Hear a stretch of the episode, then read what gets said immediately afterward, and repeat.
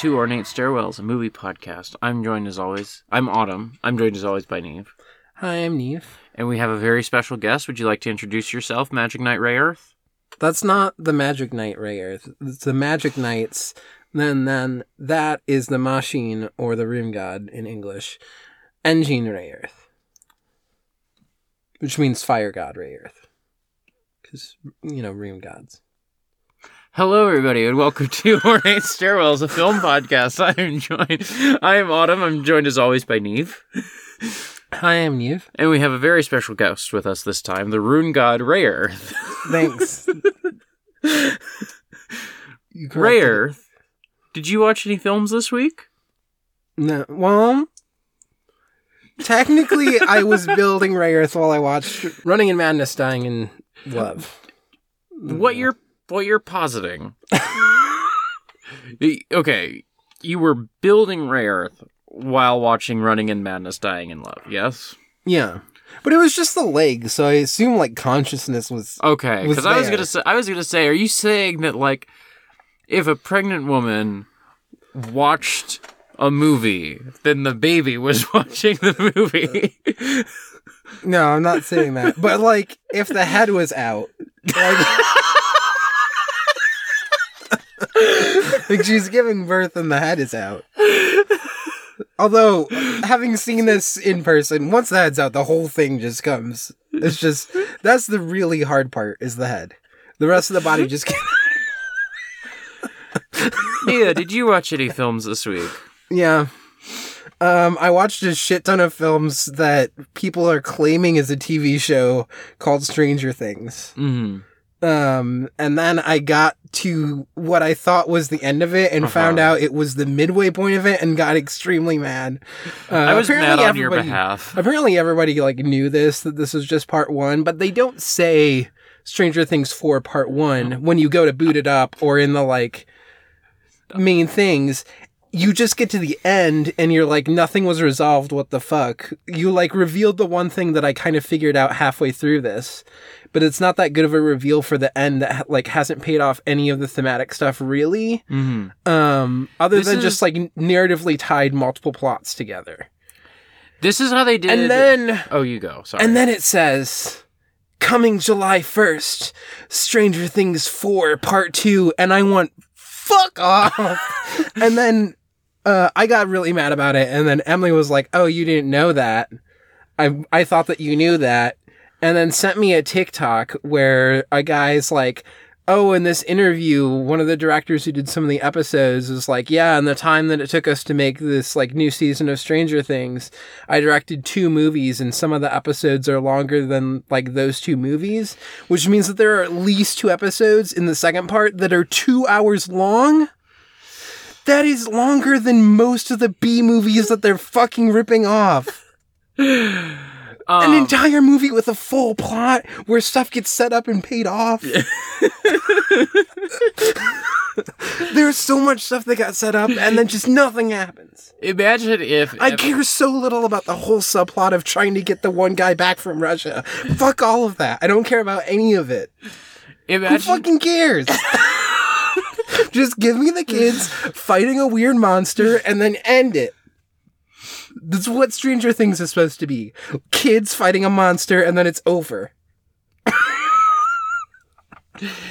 imagine if every episode of Stranger Things contained an entire movie's worth of plot so that they were like like they were like trucking through shit. Like they were just setting up and paying off shit in every That, episode of that this. That would honestly be incredible. yeah. It would be like, oh, you just really, you know how like horror movies Mhm. will have like they'll go on for like fourteen movies. Yeah. What if you and did all of shit that? just starts happening Yeah. like in like part three that makes absolutely no sense. Yeah. There's one that like people are like, this is completely unrelated to the continuity. They literally just put the name on What- it to sell it. Yeah, what if Um, what if what they did over 10 years of Friday the 13th movies They condensed into one season of television. That would be incredible. That's not what this is. Everything is so slow. There's some like good moments. Um, I can see why literally every single TikTok that Emily watches right now has running up that hill playing in the background. It's because it's one of the greatest songs ever written. Yeah. um, and really like it shows up at the very beginning to set it up. Then there's like this big climactic moment that involves it, and you're like, oh yeah, they're like they're really paying off that setup. Um, it's a great little moment. Uh, one of the best parts of the the half of a season, I guess. Um, and then they just keep playing that song, and at that point, it stops being like this is a great thematic thing, and it becomes it becomes a commercial for that song. It's still a great fucking song. I've also just been listening to the album Hounds of Love because it's a good fucking song and I got stuck in my head. But like it does this is the thing that I was talking to you when we watched the movie earlier. Mhm. Um the movie that we're Pastoral. yeah. Um, which is that like honestly, this would probably cost more to do, but like what would make more sense would be to be like, oh, her favorite album is Hounds of Love. You have this big moment with Run It Up That Hill.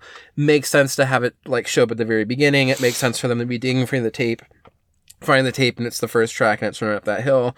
You could also say it's her favorite song on the album or whatever. Like have all that stuff still pay off. But then in the scenes afterwards where she just keeps listening to the music because it's like grounding her where she can't get attacked by the monster with the this is like mild spoilers for stuff that Who happens cares? Who Anyway, cares? but um you could just have other songs from that album which Hmm. one would just like be great because it's a f- fucking great album top to bottom Mhm. and Ah, also there's like one stinger in this stinker in there. yeah There's that cloud song I really don't like. yeah that song kind of sucks it still like fits within the album though. Oh yeah, totally. But anyway, like most, like there's a lot of other sounds on that album that fit with kind of aesthetically what's happening in Stranger Things, where it's like a little bit like spooky. Like there's a song that is even talks about witches and stuff. Um, it's also like got that kind of 80s like throwback, a little bit like synth Mhm. sounds going on, all of Mhm. that. Where um, I just feel like having that full album become more of the like soundtrack for it would be more impactful in the long run than just continuing to just do running up that hill, which again is a good song, but like I got it. She likes Well- that song. I don't watch Stranger Things, so I guess you could say it doesn't hurt me. Um, yeah. Tell me about Les Vampires. The one other thing I'll just say about Stranger Things is I'm currently in this position where I don't really want to like watch the second part because I'm just mad about it. But also I'm just like I've watched all of this so far. I might as well see how they fucking pay stuff off. Badly. Yeah. the other thing is that I watch it while I'm at work and it's extremely like other movies I'll put on and I'm like, oh, this is like a slow time. There are parts with Stranger Things because it's so slowly paced Mm. and a lot of the writing's not that great, especially when they're trying to be funny. Um, well, a lot of the jokes are just really bad. And I don't know if this is all Stranger Things and I'm just not remembering the bad jokes or if they just really cranked up the bad jokes. Um, but yeah, and so it's like very easy to just kind of have as background noise and I can still follow everything because it takes forever. But anyway, I, I watched another uh, long series of movies that might also be a television show. Les Vampires. Although notably, I don't like there's like one or two episodes in it that are, are fairly lengthy where you're like getting up to like movie length in the the modern sense. Some of those early ones are like a half hour. Yeah. Um. Anyway, it's great. Mm-hmm. It's the other thing that's great about it is uh, if you watch it on Criterion, they let you speed it up, and Les Vampires just comes from a time where like it's another series of long movies that's basically a TV show that's also really slowly paced mm-hmm. uh, because it's just old black and white and it's not like a lot of those old silent films i feel like are just a little bit slower paced but also like german expressionism is just doing so much shit on the screen whereas this is like a far more realistic hmm representation. They're doing like some special effects to be like oh here are like trap doors or whatever. Uh, some of that stuff is fun but like a lot of it is literally the other thing is that it's like this very um this is the other reason why it really feels like you're watching like proto television is that it's a lot of like very static camera setup that's just pointed at a room that's obviously a set and it Mhm. does not move around Right. it's like single camera and single it's like a double camera, like the two camera setup for sitcoms, except you literally only have one camera. you just take out the other camera. It's not one camera as in we're moving it all around. Yeah. It's it's like one stationary camera Yeah. that's just pointed at a room and the actors are just acting and sometimes giving you good facial expressions and most of the time you're just seeing their full body on screen. Um, and then occasionally there's title cards that will tell you. Although one thing that that Le Vampire does that's um, fun is that a lot of stuff is conveyed by like, oh, we see them talking, and then it's like gesturing, and it's like, oh, we got this letter, and then the letter is like giving you dialogue or like giving you Oh. information rather than like direct dialogue to like push the story forward or like oh here you know let me explain and then it just like shows like here's the notebook that i got and i'm like puzzling through the the puzzle that i figured out and here's how i'm doing it and i'm like showing it on the screen right. and so instead of it being like a title card that's like come look i've like figured out the cipher or whatever you just get him figuring out the cipher Hmm. so that stuff is like works um but yeah the the the big thing is that like this is like early spy movie too Mhm. um, it's really functioning in terms of like it's even less mystery and more like the plot's just getting convoluted and you're getting like lots of different things going on as they're like falling deeper into the conspiracy or whatever um all that kind of stuff um rather than like a full mystery tr- you're trying to puzzle through it with the the main character it's more like the cipher shows up to introduce you to more information, not to be like a puzzle that will continue throughout. right. Um, so yeah, it's again watching it at two two times speed. My big recommendation, because I think a lot of people will look at Le Vampire and they're like, "Wow, that's a really long movie," Mhm. And it's a silent film. I don't think I can. Yeah. I don't think I can sit through that. And I'm my big recommendation to anyone is like, you should watch it. Go ahead and do two times speed because it's fine Mhm. even me where I have trouble with two times speed, they are not like editing it in a way where that matters Right. to like my brain. And also like old silent films like will kind of I feel like they will speed up stuff sometimes anyways, or like the exact speed that you were playing it back was less important back then sometimes. Right. Yeah. Um so there's also that that feature to it, and so like none of that bothered me having it at two two x, which most stuff would just it would completely fuck. I could just could not pay attention. Here it like helped me pay attention. Yeah. Um, and then if you just approach it like a TV show where you're like, eh, I'll just watch an episode tonight, and I'll watch like two more episodes tomorrow or whatever. Um, I think it's just the way to do it. And then once you do that, you're just like, oh, this is TV. It's so much more manageable to think about this as watching like a TV show than it is Yeah. watching a really long ass silent film. Yeah. So, um, the other thing, I was watching it. I I think I like kind of tweeted about this. Um, but it understands that it's really cool to see someone climb up four stories of building and like go into a window, or come out of a window and like climb down the four Mhm. stories. Um.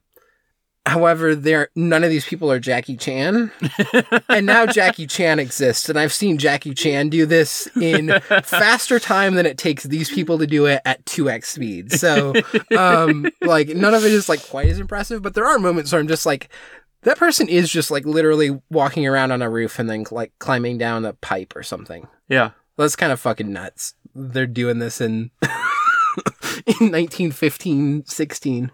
Um, Someone could have died. They wouldn't have cared. um, Labor laws just were not. Yeah. Um but yeah.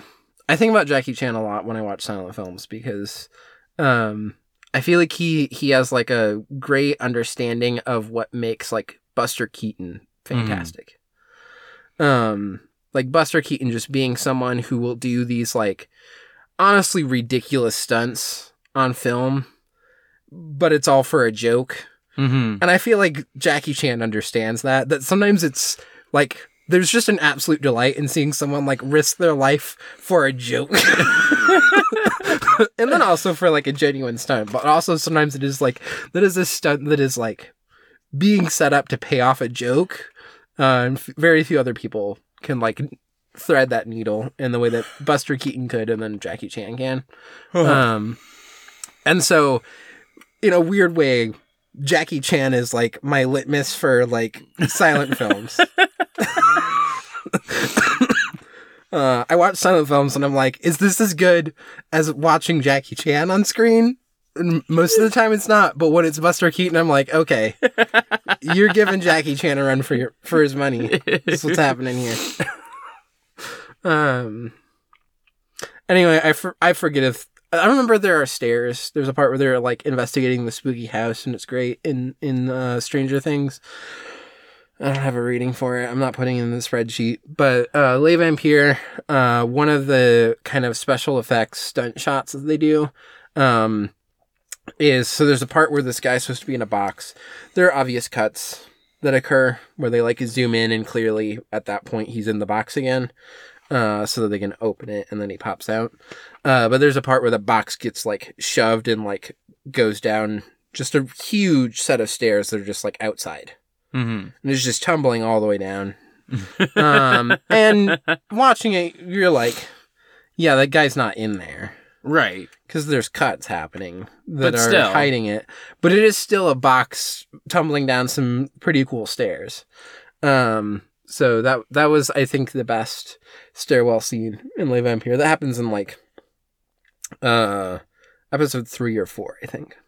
But I gave it a C because it's not the best. Like it's not that Yeah. thematic, but it But was a something. stunt, and this is like some very early stunt work. Yeah. You know that's happened in this movie. Um, also the kid. This is like minor spoilers for Les Vampires, but uh, pretty late in the episodes, they introduce the kid of the like comic relief sidekick character, um, who's like teamed up with the reporter who's the main character of Les Vampires, who's investigating the criminal. There's no vampires in this. I haven't said this, but Les Vampires is like a the name of a group of criminals, Right. not actual vampires. Which this movie would be better if it was actual vampires drinking blood. Um, but that kid showed it up, and I was like, oh, they're like trying to. You know, get some more people in seats with a cute kid. Mm-hmm. Uh, but also that kid was really cute. And then there's a part where he suddenly pulls out a gun and shoots one of the main villain's knees out. And I was just like, this is incredible. I was not expecting the small child to be back in heat. one of the best parts of the entire series. Um, also Musidora as Irma Vep is great. I forgot to mention part of. I was like kind of thinking about watching Les Vampires mm-hmm. for like a couple weeks. Mhm. And then you finally read Moonstone. Moonstone, which is a book that I told you to read and you like bought and then Two years ago, probably. At this Probably, point, yeah. Uh, at least a year ago. at least I was living in St. Louis when the last time I. I was living in St. Louis when I bought the book. Uh-huh. So Um, but anyway, the the main character in that who's just like I'm just gonna say the word because I feel like it's just what the book is about. He's just a faggot living on the street. Yeah. Um, and in like Iceland during hmm uh Spanish flu, hmm like pandemic hitting Iceland. Um, and one of the things he will do is just like disappear into movie theaters, and I think it's like his favorite movies. Or Les Les Vampires is his favorite. In the epilogue, it talks about like, you know, he grew up and started working on movies and um was working for a lot of like very stuffy men who would like the you know the epics of D.W. Griffith or whatever, you know. Yeah. Um, and this this weird kid who really liked Les Vampires, you know, and the Yeah. sort of weirder stuff. Um, but then he he like has this. He really likes the character of Irma Vep, and then there's a a girl who I would say is dyke coded Mm-hmm. in the book. Yes. Who he has like a, a Fascination. with? fascination that feels like the Yeah. most appropriate. Um, yeah, like a fascination with her. Mm. Um, I think the way that they they like that Sjón the the uh, novelist, I think the way that like he handles that is pretty interesting because it at once it is kind of just like this fascination that you have when you encounter like another queer person and especially someone who seems to just be like living a, their life more just like free or doing whatever they want than you can like envision for yourself. hmm Um, but there is like a certain amount of like the the very first scene is him giving a guy a blowjob and doing it to the rhythm of the like throbbing of her motorcycle. Right. So there's like a certain sexual thing Mm. to it, but I I feel like I appreciate that it like it works in this way of like just like queer gender is happening Yeah. with them. Yeah. So, but she's supposed to look like Musidora as Irma Vep. Oh yeah. yeah. Yeah. You're right. You're right. Um, at least like in his mind. In his mind, that comparison. Um, yeah, great movie. Or movies or TV show. Can I tell you about a great movie? Yeah. I watched Black Narcissus. Have you heard of Technicolor? Yeah, That shit rocks. That's my review of Black Narcissus. Technicolor. We're never gonna do it better. um, for people who are not familiar, Black Narcissus is a 1947 um film by British directors Michael Powell and Emeric Pressburger. Um, um, it is about a convent who goes to the uh, a convent of nuns who goes to this village in the Himalayas um basically on a colonizing mission um and um shit gets real like Bronte novel uh, in Yeah. there as um everybody slowly succumbs to madness um and um uh in, in M's words, kind of a Revenge of the Sith, a little bit. yeah. Nora has asked me to explain that, and I will not. okay. Um, do you want me to just like shift this right up for you? No, no, no, that's fine. That's fine.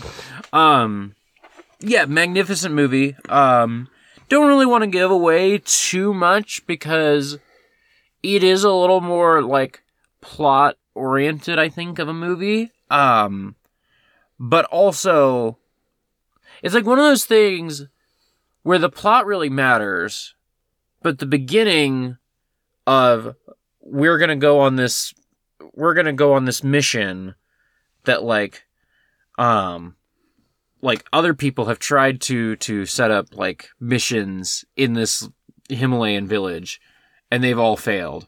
You kind of know at the start that it's going to fail basically. So like Yeah. the beginning and the ending don't matter. It's all the beats in between there. So I won't get too in depth. Um what I will say um and this is honestly most of why I watched it is this film has a reputation of being like just visually like stunning and absolutely holds up. It is one of the most just like visually arresting movies I've ever seen. Um I I didn't like look into much production stuff, but I'm 99% certain that them some bitches are not in the Himalayas. they are on sound stages with paintings of the Himalayas. Yeah.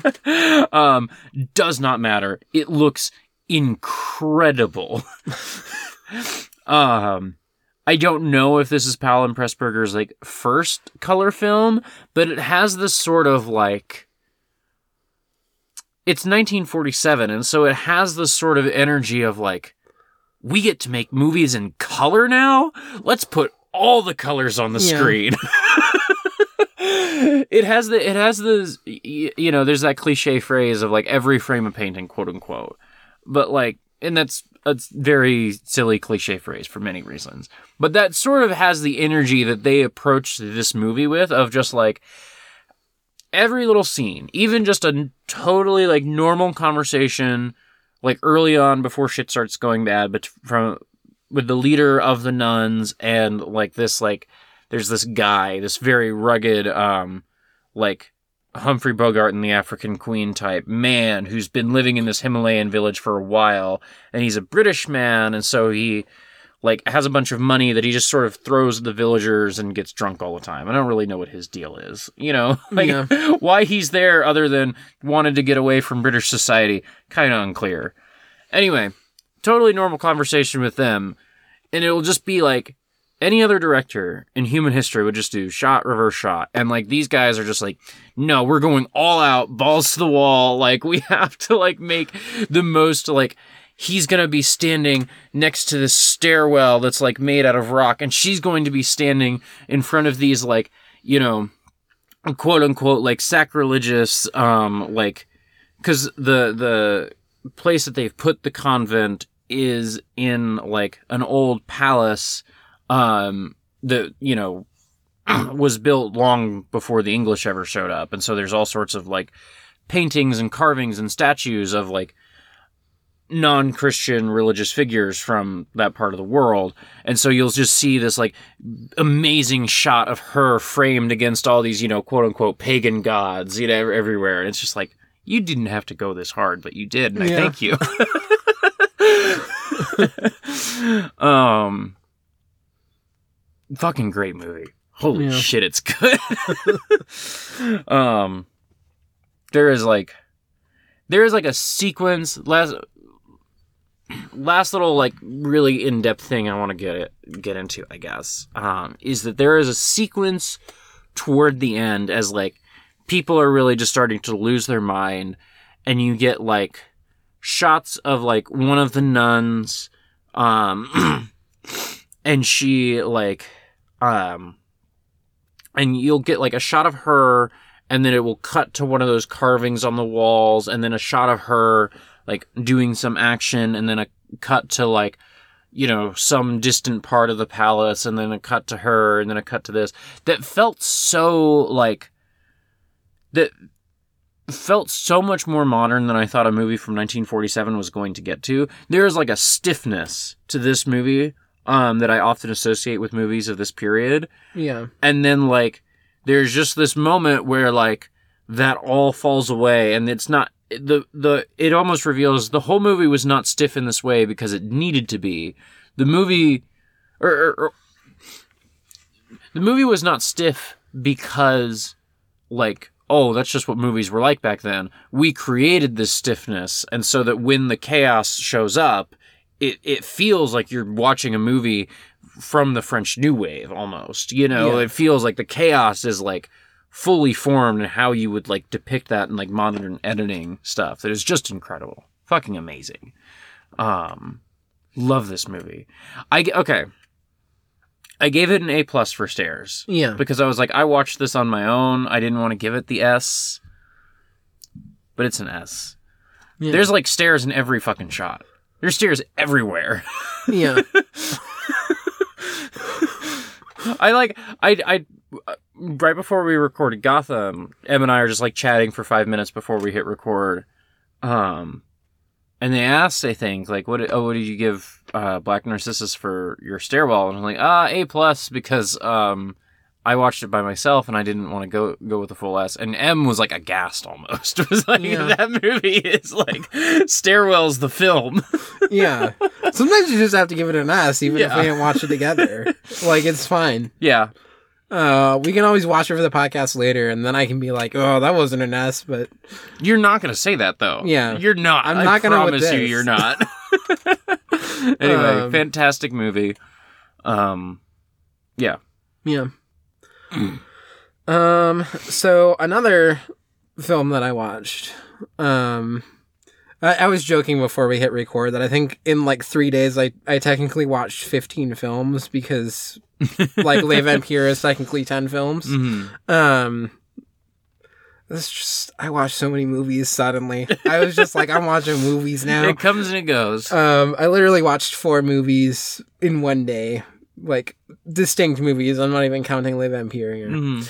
Anyway, uh, one of the ones that I watched that day was Running in Madness, Dying in Love, which is a film by Wakamatsu Koji, um, who is primarily known for his Pink films. Um, which are you familiar with Pink films? Uh, I think you've talked to me about it before, Yeah. but I'm not really familiar. They're they're like I would I would like classify them as kind of a, a style of like sexploitation Right. movies from Japan. Um, a lot of them are like very low budget. Um, kind of the main point of it is to see depictions of sex on screen. Um, but then there is also kind of this, and he's one of the big ones who is like cited as doing this because it is kind of dealing with already just the taboo of depicting sex on screen. Sometimes it will get into more like politics that would be harder to talk about sometimes in other movies. Because this is just a movie where you you'll to some degree like to you know that the people going here are people who are not going to be so uptight that they are going to be like balking at sex on screen and so you can just talk about other societal issues um in a way that might be harder to get away with in like other studio films. Mhm. um and he in particular and I for, I was trying to look it up but this is a, a like lesser known film of his he made a lot of movies Mhm. um, it says like on the the because I was trying to find on the Wikipedia page if this was one, but it says like between 1963 and 1965 he directed 20 exploitation films. Um, and at a certain point he just started like self-funding and releasing films because he made some from the studio and a lot of these are pretty low budget to make Mhm. anyway because you mostly just need to get a few actors on screen and a space for them to like Fuck. fuck and then also like have some acting around it hmm and some other scenes but like I'm just, I'm just thinking now into that very low budget thinking to that bit in Blowout where they're like, "All right, so we started together Yes. on like it's one of our favorite Pool bits. Killer One or whatever the fuck it was called." um but anyway so the honestly the most happens in this movie in literally the first like seven minutes which is you see a bunch of depictions of riots i think a lot of them are actual documentary footage of riots that were happening around the time this movie's from 1969 um I didn't know if it was from a very specific famous riot at the time or something.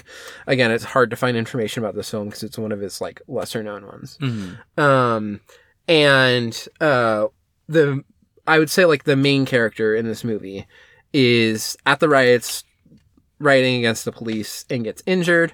Uh, you don't see much of the depiction of that, but you see him then running away from everything happening, and he's trying to hide out.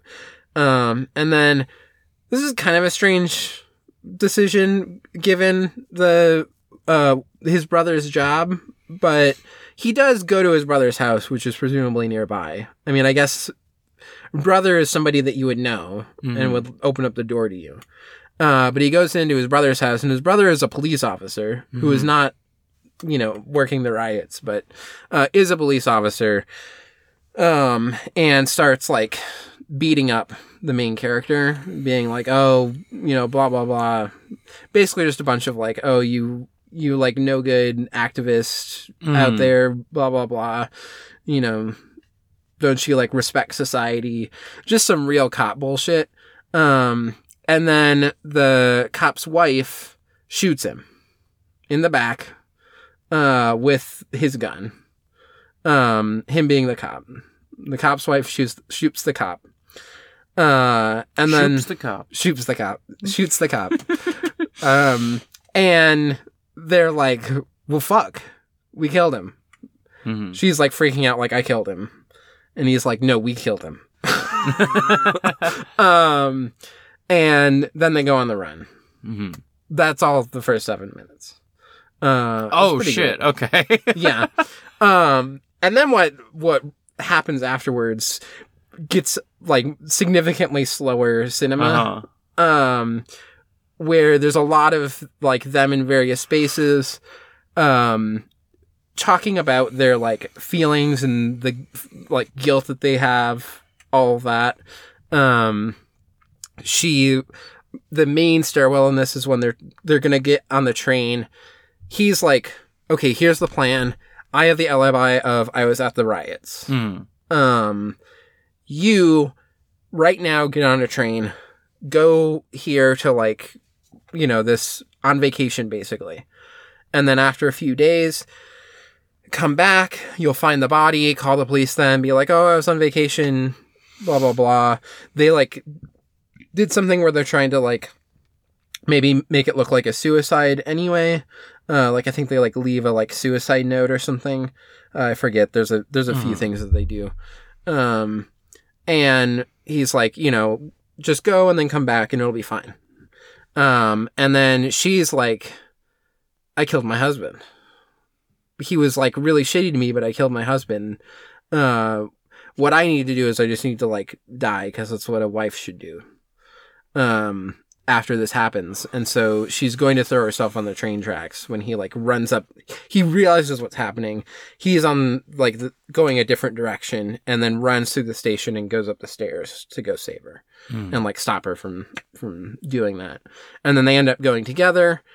Like, okay, I'm gonna like stick with you because I, I don't want you to like off yourself. Mhm. Um, and then they're having all the like they're having multiple conversations around like Gil, who who is guilty? Was it an accident? Did we do this on purpose? Mhm. Um, you know, him being like, no, like I'm an activist. I'm like fighting against this stuff. Like this is actually like a political thing that we've done that is like you know an important action and he was like terrible and mean and cruel to you um and you know just like a, a shitty cop Mhm. um who like deserves to die Mhm. um throughout the process of all of this conversation they they start fucking Yeah.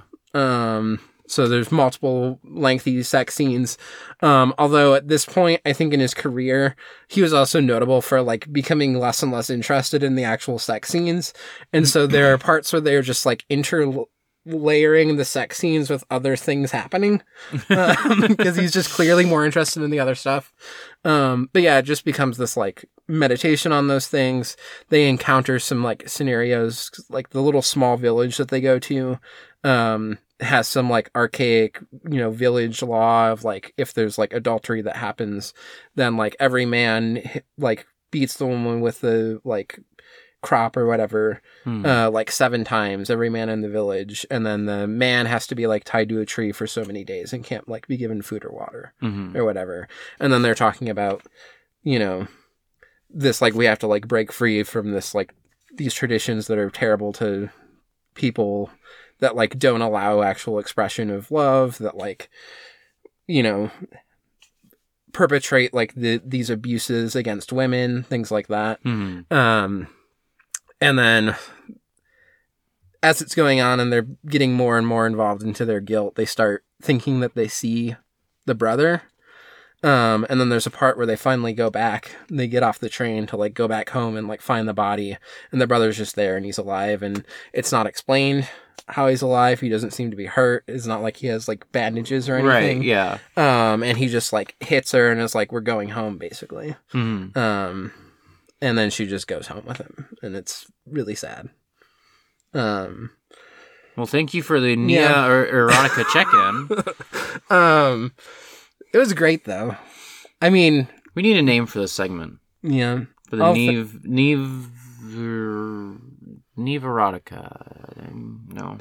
we'll workshop one. Yeah. we're not doing it live on the podcast. It'll, it'll be bad audio. no, Just- no, no, no. Yeah. Um, but no, it was great. I recommend it. It's on Rarefilmm. People Yeah. can find it there.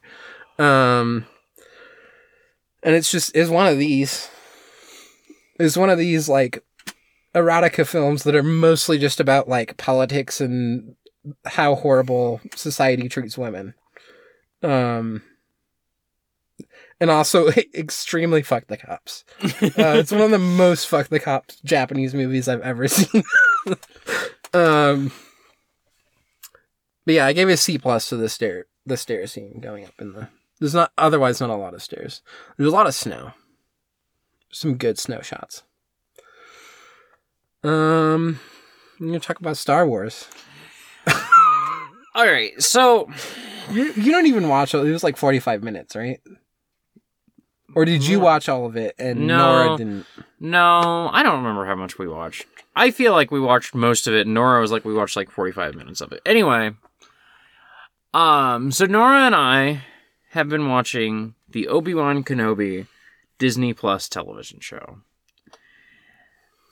and I hate how I'm a hater.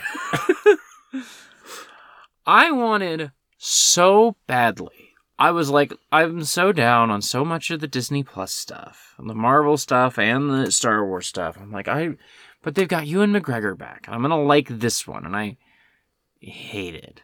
I hate it.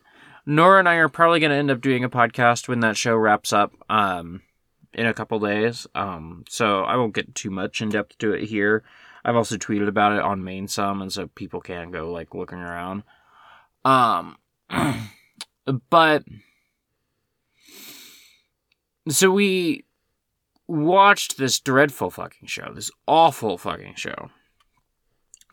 We watched episode five. There's gonna be six episodes, and um, then we put on Star Wars Episode Three: Revenge of the Sith. Um, and here's the thing about Star Wars Episode 3 Revenge of the Sith is that, in, like, in some ways, it invented modern cinema. there was so much press at the time about how that movie is 70% CG. You know, everything is in it in it is fake. Everything in it looks fake, etc., etc. Yeah. For for when how long ago was 1977? 45 years? I don't. That was like uh 20 years ago. 87, 97, 07, 2017. 45 years. For 45 years, everybody, including actors on the set, have given George Lucas shit for being really bad at writing dialogue. Rightfully so. I think Are you, George- gonna, are you gonna do the line? there's so many lines I could do. Yeah, but the bad writing line. Oh, we we can't turn back now. the defenses there can't be that much greater than what's on Aquilai or Solist, and what is there is going to be geared toward a large scale assault. This is just funny to me because I know that you haven't listened to the latest bag end. Um, I, You I- you had it. You had it.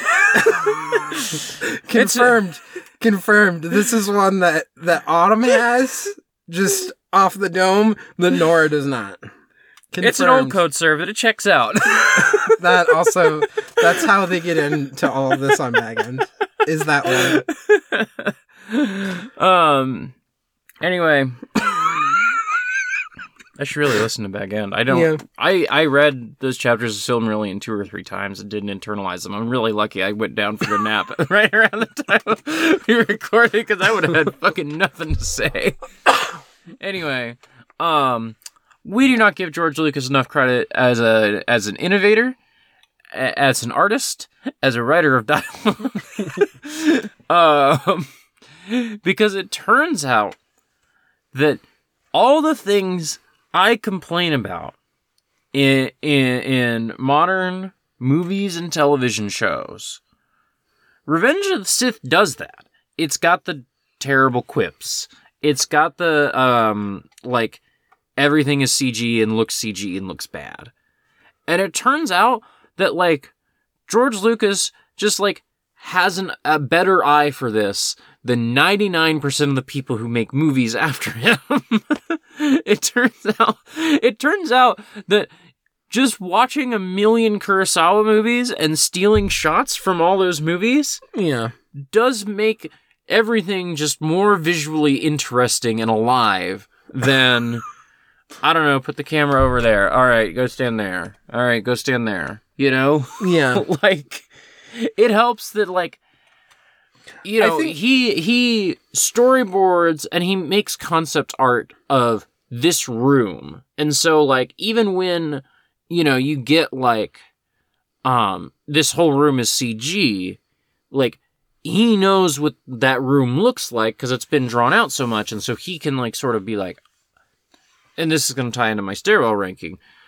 Oh, I'm gonna have the I'm gonna have this like room on the ship where we're gonna have Palpatine tied up, and there's gonna be the you enter, and then there's two parallel staircases that come down, and I'm gonna put Count Dooku at the top, and he's gonna I'm gonna put the camera real low, and he's gonna front flip over the handrail. um, um, yeah, I just think it looks. I think it just looks and sounds better than every movie that has tried to rip it off in the um Oh Christ, it's been 17 years since Revenge of the Sith came out. Yeah. I watched that movie on a date with my wife, who I've been married to for tons of years. and um, Let me see. We're coming up on 12. I remember renting Lego Star Wars from Blockbuster and like seeing little bits and pieces of Revenge of the Sith before I got to see the actual movie because that game came out before the movie did. Hmm. I had the Revenge of the Sith video game. I had Star Wars Battlefront 2. I was just at such a different time in my life when Revenge of the Sith came out. Um, I was just in high school making out with my girlfriend. I was nine. I was playing video games. Yeah. um. No, I like one of the things when I watch those prequel movies now, and especially as it goes on, hmm like the the second and the third one, you feel this so much more. I also get this when I watch the Lord of the Rings movies, is seeing it and being like, oh, this is where modern hmm movies came from. hmm This is where like the MCU comes from. Yeah, absolutely. But the difference is, I, I think genuinely the big key difference is what you were kind of getting at, which is that like it is still set up where like there's a clear sense of like, okay, here are like the people. Maybe, you know, Mhm. not doing the full auteur like necessarily the one director, but I think especially in the case of Star Wars, like George Lucas is given a lot of leeway, Mhm. especially at that point, to just do whatever Yeah. the fuck he wants Yeah. um the Lord of the Rings movies there might be a little bit more, but there's still like a sense of like there is a team of people who are like making the movie. Yeah. That are making decisions about what this movie is going to be. Yeah. Like this. and that just the- results in a better product than the Marvel thing where it's like, get the shot, we don't even know what the background's gonna look like yet because some exec is gonna decide what they want it to be. Also, no whatever. one cares. You Yeah. know? Yeah. no one cares what that mountain looks like. yeah. You know? Well, and they've also reached a point where just everything is CG. Mm-hmm. Whereas like back then they still had to at least do costumes. Right. You know? now like God. most of the That's true. superhero outfits aren't even fucking things that people are wearing anymore. Yeah. it's that's just all. CG'd in. I hadn't even thought about that. Like you at least you had to like fucking design what the the Jedi robes looked like. I remember Somebody had to make those and put them on Mace Windu or whatever. I remember when I was very young, um, there was some just like Cartoon Network movie that came out that had like um, it was it, it, it was sort of a Roger Rabbit sort of thing where there's like li- it was mostly a live action movie, but there were cartoon characters. I think it was like oh this kid had imaginary friends that were cartoon characters or something like that, you know. Yeah. Anyway, and I remember Cartoon Network running this like promo bit or whatever about like, oh, what's it like having to like act? What's it like having to do your lines into like empty space where there's going to be a cartoon later? You know. Um, and I just, I, I remember this bit, just it's like random little thing that gets lodged in my memory sometimes. And it's so funny to think like that was a question worth asking in 2005, let's say. Yeah. Because now that's what acting is. yeah. you just you just say your line into empty space and someone else will fill it in later. Um Yeah. There's so but much also you watch like Revenge of the Sith and it is still just like, well shit, this is modern movies. Yeah. Um It's so much better though. Yeah. It's just it's like such a, a mixed feeling for me now. Mm-hmm. Cause I one, I think I'm warmer on a lot of the prequels than I was when I watched them f- for the first time. Mhm. And some of that was that I was just like a Star Wars fan. Yeah. Um this is the thing uh, this was like I think a while ago, but where Nora was surprised that I like Star Wars.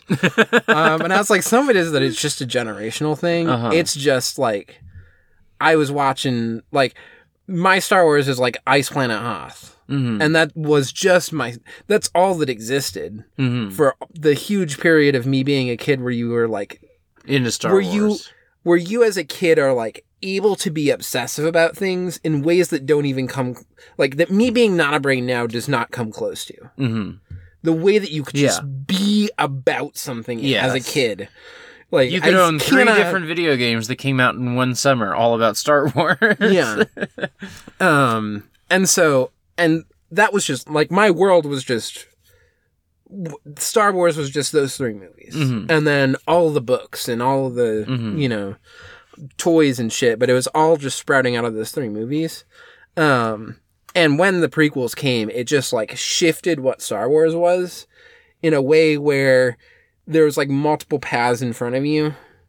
One was like maybe you fully embrace it, but that was the hardest for a lot of people because this was just new. It was something else.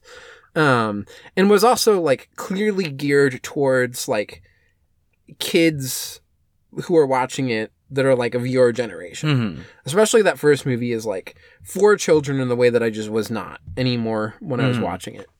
Um, and so I think that's some of it. And then you you either have to be the person who's going to be the like shit old head who's just like, "Oh, Star Wars, fuck with the prequels, blah blah Mhm. blah." You know, Mhm. I I care way too much about how Han shot first. Not even in like a slightly jokey way, but like this is something I'm extremely pissed off about and hate about the like remake, you know. Yeah. Um or you just do what I do, which is that you're just like, "Oh, I still have like affection for this, but it's just it's not mine not anymore." Yeah. Like it belongs to other people now and that's fine. Disney Star Wars is like maybe getting me to that place now. Yeah. Disney Star Wars being so bad is like, I guess I just have this part of Star Wars that I care about, and they're just never gonna make more of it. So I guess I just have to let go. Yeah, you just have to like decide that it's not Mhm. it is not it's for someone else now and that's okay you still have the parts of it that you like. You still sometimes engage in the other parts. Um and i think i've just reached a point where i think uh like austin walker is more this than me. Like i'm a little bit more tuned out but sometimes i still just watch star wars and i'm just like yeah it's star wars. Like Mhm. i've like ceased caring about star wars in this way where i can be hurt by it. Mhm. I can still be hurt by Star Wars, yeah. And I I've- will be, but on Wednesday. yeah i'm just i'm no longer hurt by it and so i Uh-huh. can sometimes just kind of watch the thing and be like oh yeah that was stupid or like oh i liked that part I just, I can't believe we're complaining about Disney shit again. How did this happen? We're smarter than this. the african queen you gave an a to the stairs in revenge of the sith Yeah, Count Dooku is standing between those two sets of stairs and then front flips over Oh. them. It's fucking great. um before we get into the african queen i'm i'm going to quick do an aside and say sorry that there's probably going to be some costs in this um i don't think i i think this was new developments so Welcome back to our other recurring segment, the. Nia asthma update. So I, there's this inhaler that works for my asthma. There's a daily inhaler because I have like a cough variant Mhm. one, which means that I don't really need a rescue inhaler that often. What I need is something that just like helps me daily, uh, and it's like a steroidal thing. And so my doctor gave me this sample of Dulera, and it worked for me. Um, and then my insurance was like, "No, it's eight hundred dollars an inhaler. We're not giving that to you. Mhm. That's like eight hundred dollars a month." Mhm. Um, and so we had to go through multiple prior authorization things. And at the very beginning, before we did any of the prior authorization, my doctor was like, like, call them up, ask them if there are alternatives that they want us to try. And I called them up and they were like, no, there's no alternatives. There's like n- nothing else that we want you to do. There's no other thing that we would suggest. There's nothing else that can be prescribed. Like, you can't do any of it. Um, and then we jump through all the hoops and they're like, eh, before we approve it, we need you to try these three alternatives. So I'm on the first one. Um, and I mean, it's helping, Mhm. but I'm still coughing. Yeah. So sorry about the coughs. Yeah. Is the, the long and short of this. And I will probably continue until one of those alternatives works or they just give me fucking Dulera, Yeah. uh, which either is I go through all of them or, uh, it's going in generic in like a month and a half and they're going to stop caring. Yeah. um, so the African Queen. Um we both watched this movie because they're gonna cover it on repertory screenings. Yeah. I mean, they Um, have at this point, but. Yes, I guess they did. Um I was listening to the very not the part where they were talking about the African Queen, but the very beginning of it. Oh, is the episode out? Awesome. Yep. Okay, cool. Um, I was a little bit out of it today. Um, anyway, so we both watched this movie for repertory screenings. Um, and so I don't know how much in depth we want to get on it, but um, uh, I was really fucking taken with this movie. I guess is what I'll say. I think my feelings on it was um if this wasn't just two fucking incredible actors who are at the top of their game and just doing some great acting on screen, Mhm. I'd be like, this is a miserable movie. I um, Because the plot I care so little about. the whole, like, let's go in this little dinky ass boat to go launch a torpedo at a German warship oh, is like, I'm fuck the Germans, but like, it's so I say this as someone who like has German heritage, but like at this point in time, fuck the Germans. Um, It's so funny extremely fuck the Germans. because but- it's it's World War One, Yeah, but they play it as if they're blowing up the Oh, yeah. Nazis. they do. um, but yeah, Um, yeah, I was really taken with this movie. I would say everything you just said is correct. That if it wasn't for these two actors just like firing on all cylinders, this movie would suck. yeah. But um, If turns I out that's all you need. if I stop and think about the plot, I don't like this movie. This is what I'm saying. Like if I think about like the movie itself, Mhm. but in the moment to moment of just watching these people act, I'm just like, hell yeah, this is Yeah. good. I feel a little warmer on it than that. I do feel like ah, I'm like this is a okay movie, like a per, like a two or three out of five, elevated to a four out of five by great acting. yeah, for me. Whereas I'm like to to where I'm just kind of warm on the whole thing. Also, I just found it really interesting. Um, sorry I'm like this. Uh, but um, I was watching this because um, I was watching this because of repertory screenings, but also I know that John Huston is a huge influence on Wim Wenders. Um, and it was this movie was a influence on Paris, Texas. yeah, And so I definitely was watching this movie like, ah, I see, because it's kind of it's, it's kind of a road movie, a little bit. It's kind of just a road I movie. I guess so. Yeah, Yeah. A lot more, a lot more. What cent- is a river if not a road for boats? it's a road for hippos and yeah, hippos. and crocodiles.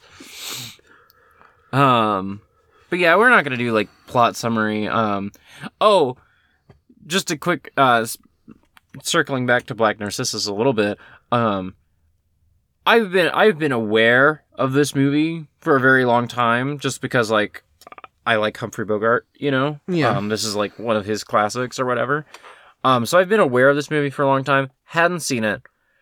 Thought it was in black and white, and so with a when you turn on the movie and the very first thing you see is presented in technicolor and you're like oh my god and then you start watching the movie and you're like this movie came out in 1952 it's shot in color and they're on location well, mostly mm, I think a lot of this, the actual stuff is soundstage, but i think a lot of the stuff on the boat but there is yeah, but most of it's on the boat. I, but they had to get the b-roll from somewhere But when they go inside the building or the church, the church at the very beginning where everybody's singing Mhm. might be on location. Mm, i think it is But later on, I think there's there's stuff that's happening on a set. mm-hmm. They go into a set. yeah for sure There's a part where the it's not even far away, but there is like a little bit of fire happening, uh-huh and they're just yeah that's just rear projected or whatever. yeah Um, I'm saying that e- even if a ton of it is on a soundstage, like they had to get the rear projection footage from somewhere. yeah. they went and shot in Technicolor to get the like at least all the rear projection stuff. yeah, which is just crazy to think about Yeah. in 1952. Um. I want the I want the Werner Herzog documentary about John Huston making this movie. Yeah. well, and a lot of the stuff where it's like far away Mhm. seems to have been on location, but I think there are times where they cut to we've replicated a little bit of what you saw in the back uh, in a soundstage, Uh-huh. or like we are doing a like rear projection here, and we have like a boat on a soundstage or whatever. Mhm. Some of that too is just like, especially on that little boat, you could not get cameras No, absolutely on not. there. Absolutely So- not. Oh, also, um, another just like little aesthetic thing. I tweeted this unlocked, and I wanted to say it on the podcast. Um, it's really fucking funny that that there's a ton of close-ups of Katharine Hepburn that do the soft focus thing that like we've talked about with like Mhm. with the third man for example does not work in color Yeah. it does not fucking work in color and it's really fucking funny yeah. Um, one of the other, there are like numerous special effects, and some of them are are kind of low end uh, at times. The one that I laughed the most at was the way that they handle all the bugs.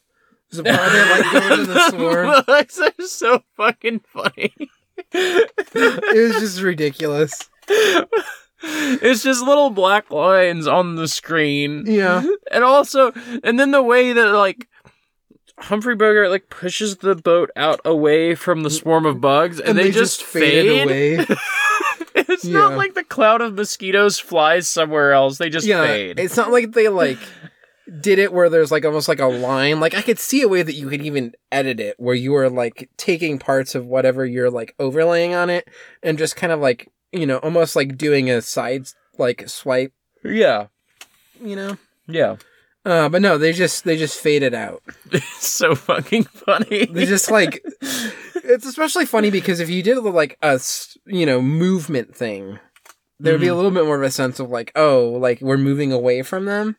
But this is just like they just kind of like dissipate. Like you've gotten too far away from the source, and so they just like fade out of existence. It's yeah.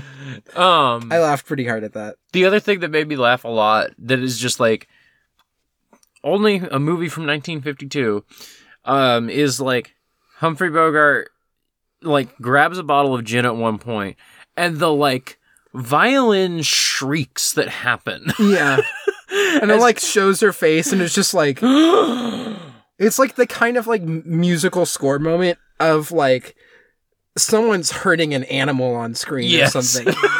yeah, like this is like the main character is like murdering his wife in this Yeah. moment, but it is just for him holding a bottle of gin. yeah.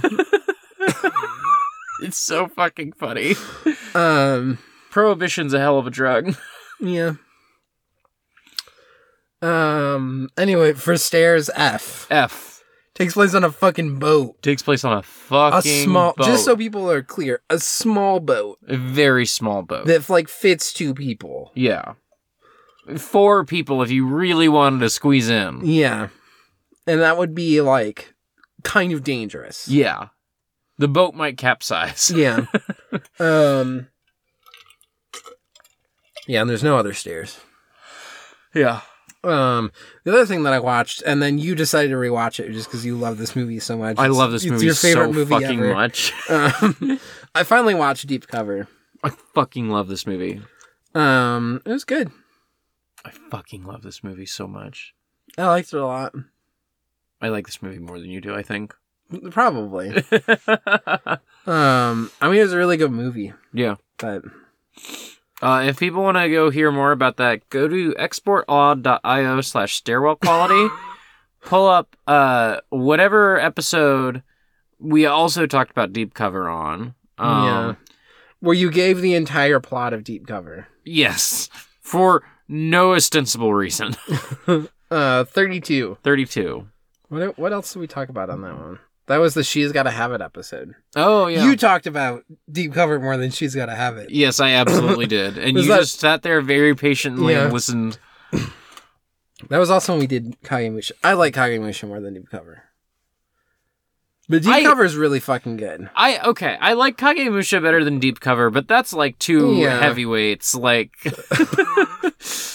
Putting up any movie against Kagemusha is kind of like there are other movies that can top it, but that's a tough. it's it's tough. I really fucking love Deep Cover. I liked Um, it. I don't know that I liked it better the second time, but I definitely was like, "Oh man, this like really solidified my love of this movie." Yeah. Uh, How are we feeling on stairs? I want to defer to you on this. Yeah. You did an A last time. I feel like that's appropriate. Yeah. The because the big one's the one like towards the the very very end of the movie. Yes. It was based on your summary. It was way later than I thought. Yeah. I mean, I thought it was still like towards the very end, but I thought more happened after it. But really, it's like It's you not got like five minutes to go. the, the but the five minutes after that are just like, oh wow, some shit happens. Okay. Yeah. um, you have like the whole court scene and yeah. stuff. That that court scene is short, but it, uh, it's impactful. Yeah. Um. Yeah. It it is basically like uh everything kind of breaks down at the bottom of these stairs. Mm-hmm. Um, the whole like, it was a little less homoerotic than I thought, but the the kind of uh Dubro a little bit gay. Yeah, it's not that homoerotic, but it's Yeah. it's there. Yeah, it's it's in that space of like there are just lots of like very manly men who uh just kind of like do this kind of sexual joking that's mostly about like talking about having sex with women but they do just like talk about their like sex and dick and balls and stuff in a Yeah. way sometimes where you're just like you you sure are on about this um anyway everything you know that friendship breaks down Yeah. the whole everything going on breaks down It's kind of funny how Jeff Goldblum just stops being in that movie. There's not like a like Laurence Fishburne's character gets like the whole like all right, and then he goes to the courtroom and then he goes to the grave and he gets Wait. like this is does jeff goldblum die No, he just gets arrested and stops being in the movie. Okay. No, wait, does he die? i thought that he shot him He shoots him. they both shoot yes. and i think okay. i think he sh- He i thought it was implied that he dies Yes, he dies. He dies. I just misremembered. I, I, thought was like a yeah I- he's not in the movie anymore because he's dead I thought for a second in my in my head I misremembered him getting arrested. And so I was like he's doing the whole like you have the right to remain silent Yeah. blah blah blah yeah. um he's like going through the arrest and then similar to han shot first um jeff goldblum shoots first showing that he's the bad guy Yes. and Very once important. and once the he shoots then um laurence fishburne can shoot Yeah. i think it's Well, also cinematically being communicated also like, you know, legally that that uh, Laurence Fishburne now can wash his hands of it. well i mean nobody else is there in that moment yeah. you could lots of police shoot first and then say they were shooting That's true.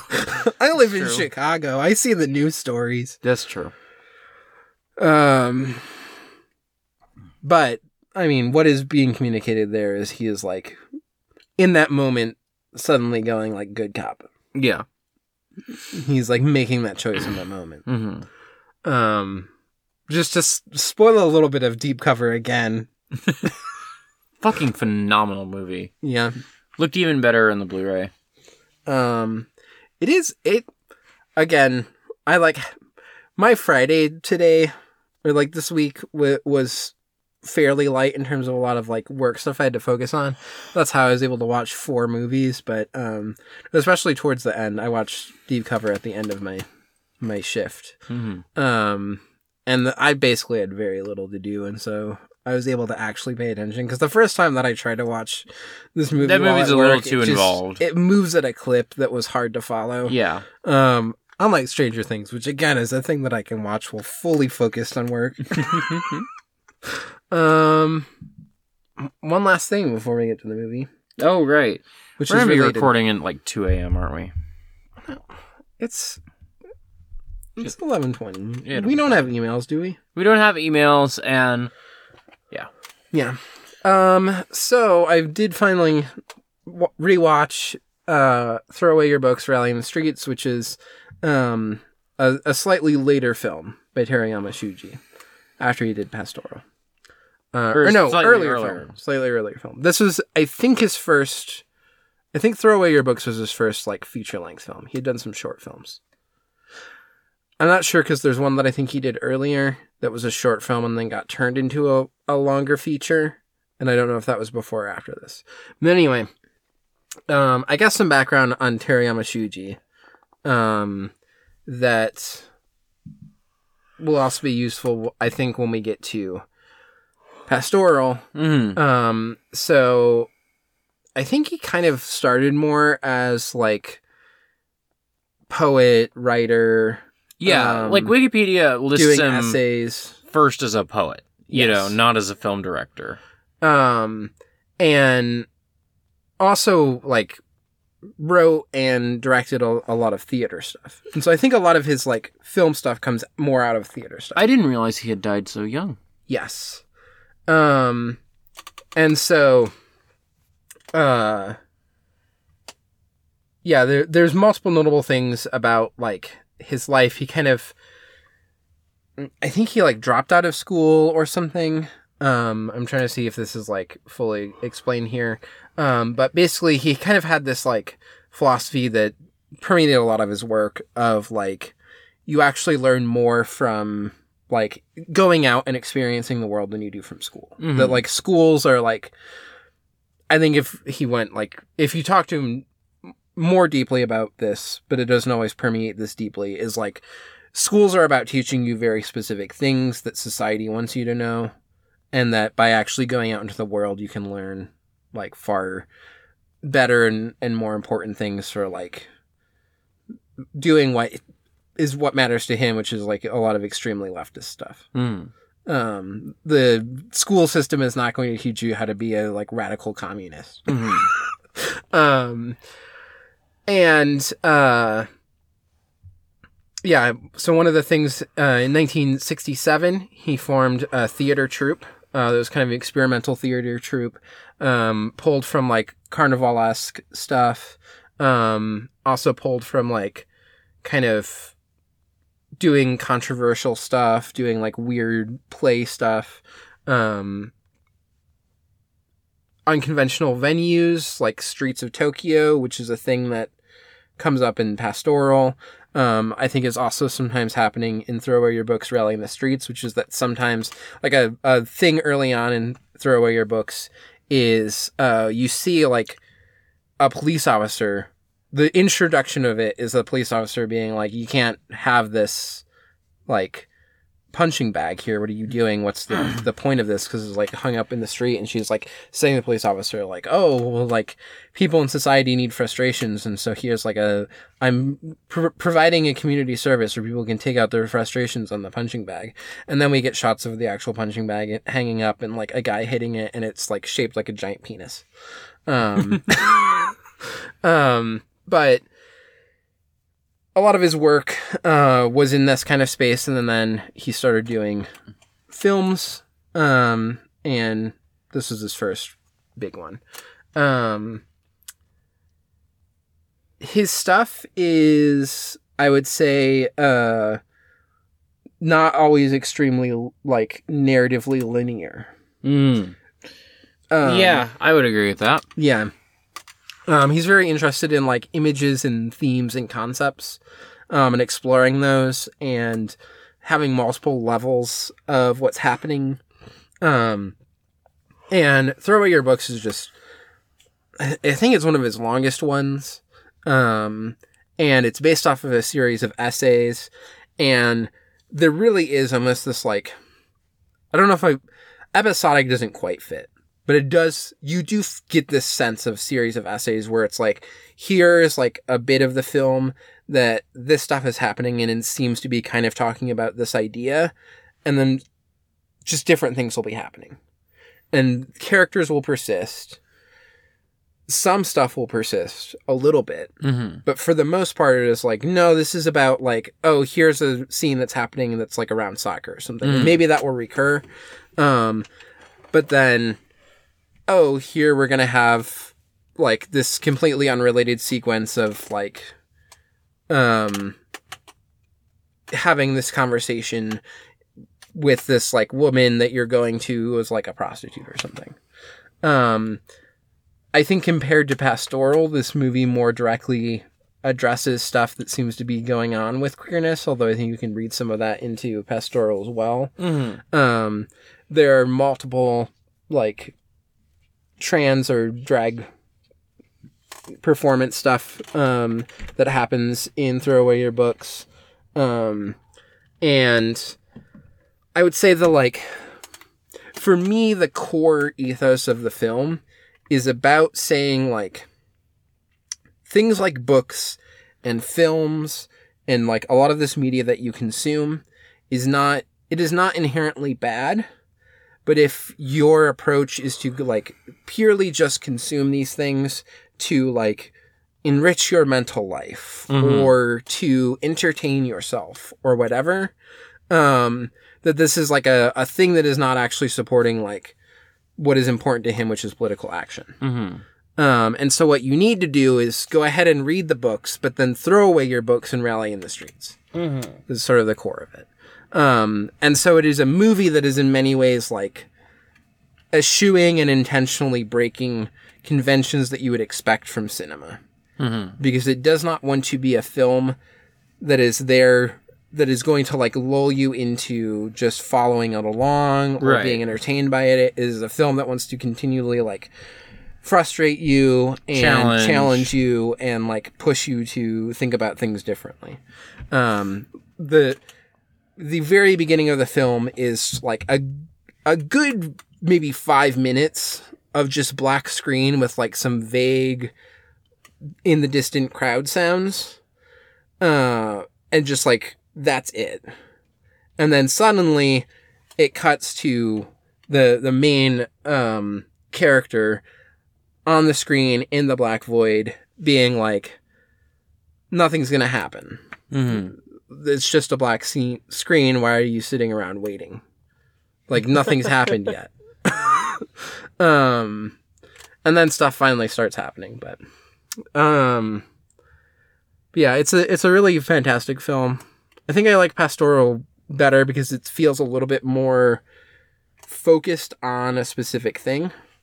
You know, Mm-hmm. um, Pastoral has like its key themes that it's exploring, whereas Throwaway Your Books, Rally in the Streets is just kind of all, over. the place. There's tons of stuff that it's exploring, and there's like kind of this key returning thing of like, oh, the people who are the intellectuals who are talking about all the books they read seem the most out of touch with what's going on, things like that. But there's also just like, there's so much stuff being explored that um it kind of it's hard for me to like really summarize Yeah. what it is or what it's doing beyond that. Yeah.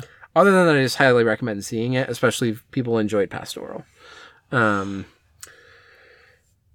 but yeah. Um, and then I was trying to remember the stairs in here. I think I gave it a D plus.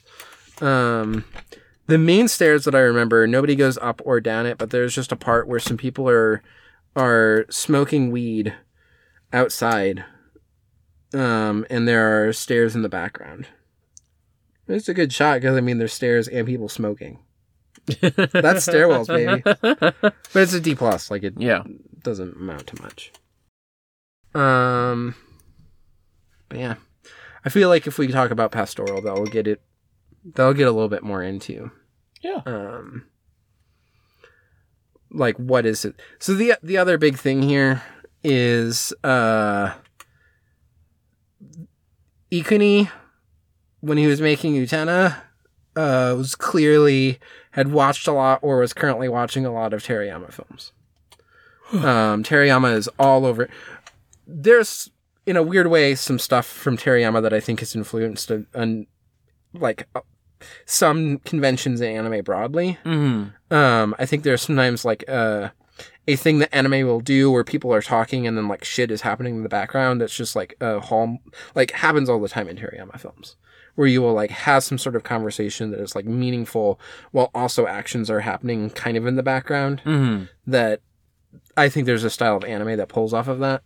Um, it is often going to be a little bit more this like intellectual or like is like dealing with concepts directly as like part of what the anime is, but um I feel like it comes in a lot.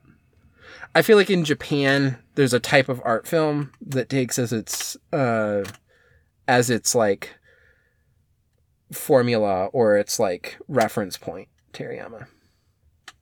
And again, Utena, it's fucking everywhere. to such a degree where uh, I've seen some interviews where things are, um, you know, it's on some like Tumblr or forum or stuff where like the exact stuff is kind of questionable because Mhm.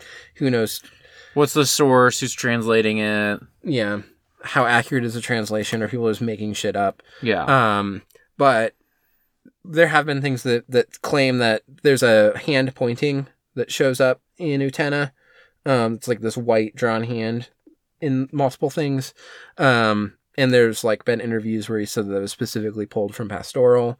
Um, I think the biggest piece of evidence that like Utena is very directly pulling from uh, Terayama Shuji's work is uh, Utena's soundtrack is by J.A. Caesar, mm-hmm. um, who basically scored all of Terayama's films. Yeah. Um, and there are, especially more so in Throw Away Your Books than in Pastoral, there are a few tracks that are just straight up like, Utena. yeah. You played me one. Like he just like, pointed at it, like he just was like, okay, you know that song that you did in Throw Away Your Books? I want that. just give me that. Um, a little bit more polish, please. a little less punk rock, but basically that. Um, well, should we talk about Pastoral? yeah, one of the best Um, movies ever made. It's pretty good. Yeah, It's pretty good. I'm a lot hotter on this movie than you are. I think. um, I don't want to sound like I'm cold on this movie because in some ways I think it is like the ultimate realization of everything that you and I want in cinema. Mhm. You know? um, okay. Heavy air quotes here. Plot summary, just for anybody who didn't watch the movie.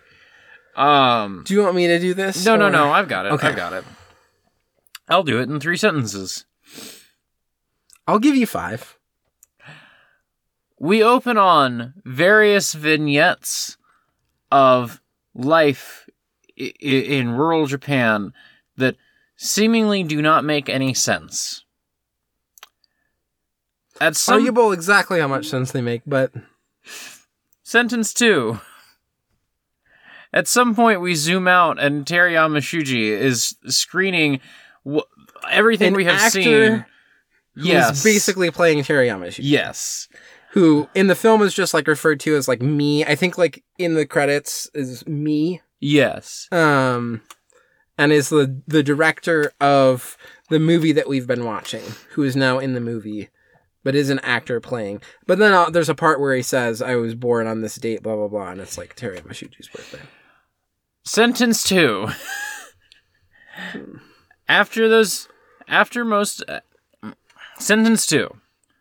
After some vignettes, we zoom out to see Shu- Terayama is screening what we have just seen for a small audience of producers, and he's talking to one of his like filmmaker buddies. He's like, "Yeah, I don't really know where I'm going with this. It's not kind of quite coming together." Sentence three the guy he's talking to is like they they have this sort of like philosophical conversation about the nature of dreams and this guy he's talking to is like what if you went back in time and killed your grandmother? Would you be the same person that you are now?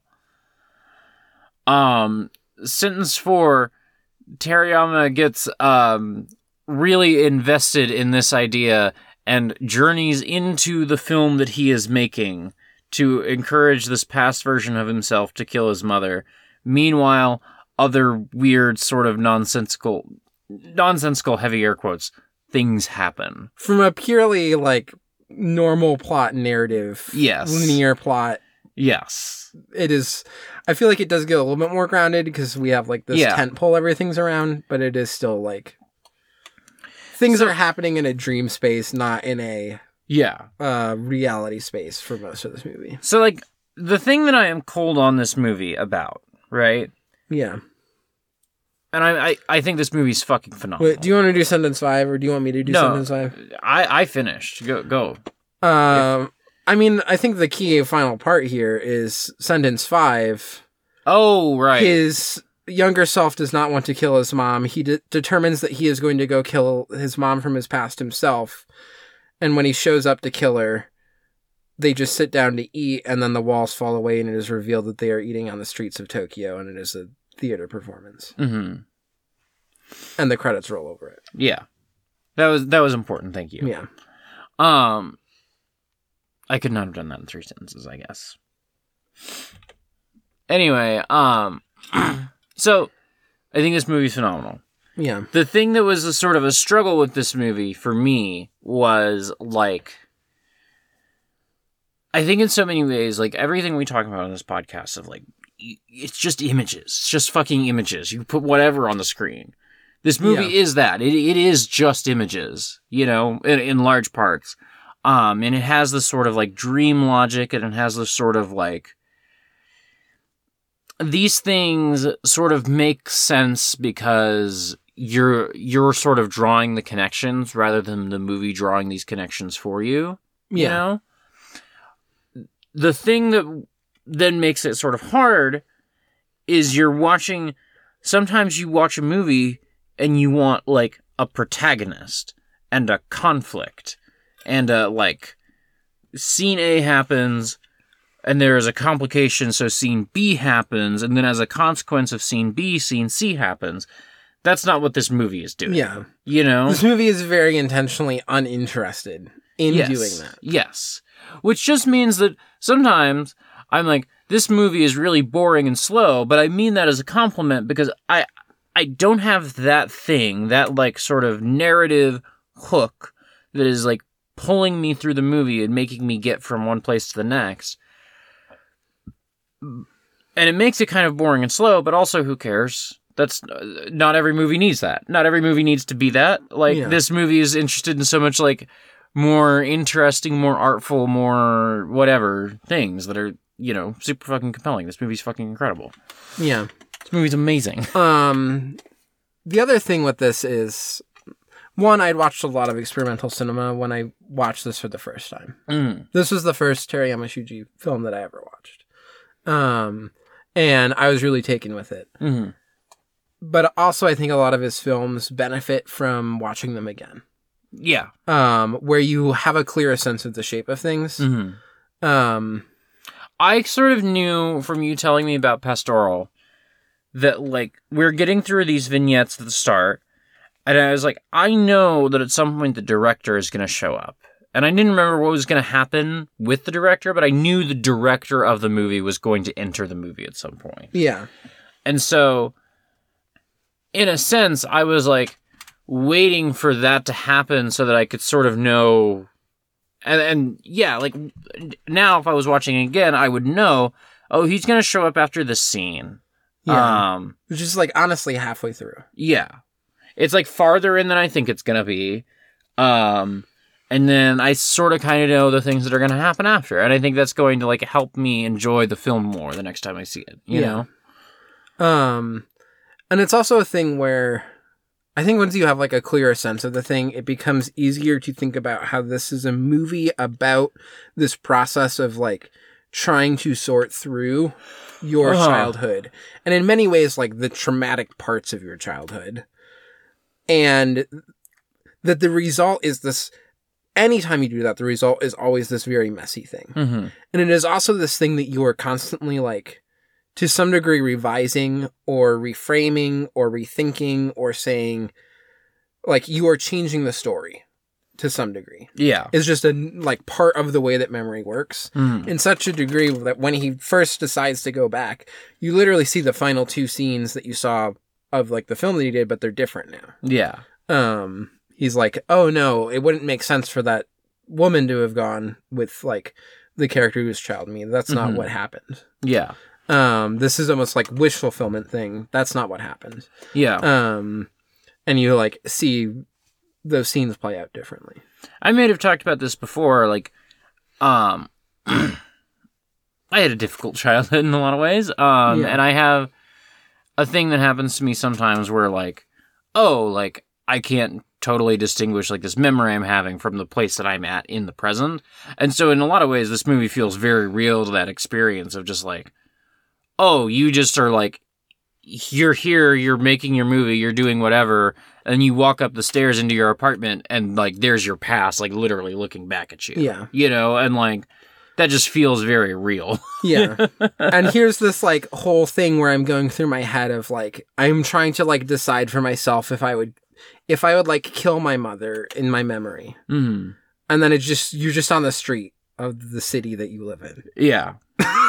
yeah. He literally he's walking home and he's having this thought and, and he's on the streets of Tokyo sort of having this thought and then you cut to him entering his apartment building and he's like comes face to face with a character from the film he's making. That is his younger self. And then this whole next part of the film is is bookended by him on the streets of Tokyo thinking about this in, in a black and white scene and then at the end in the full color like the past and present become one Yeah. um the Him walls on- fall away and he he's on the streets again you Yeah. know.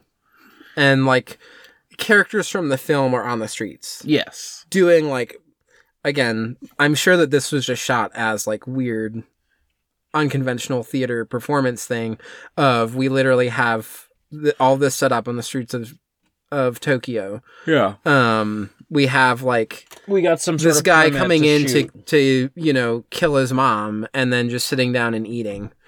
And then the walls fall away and then we have actors who are on the streets who are like running around doing things for a little bit. Yeah. And then it just kind of fades into the regular city people walking by being like what the hell's going on here? Um also it has to be noted um i i i've not seen as much like experimental like really like out there stuff as i think you have. Um but i've seen like some of the like you know the quote unquote classics. I've seen eraserhead. I've seen um like el topo and the holy mountain.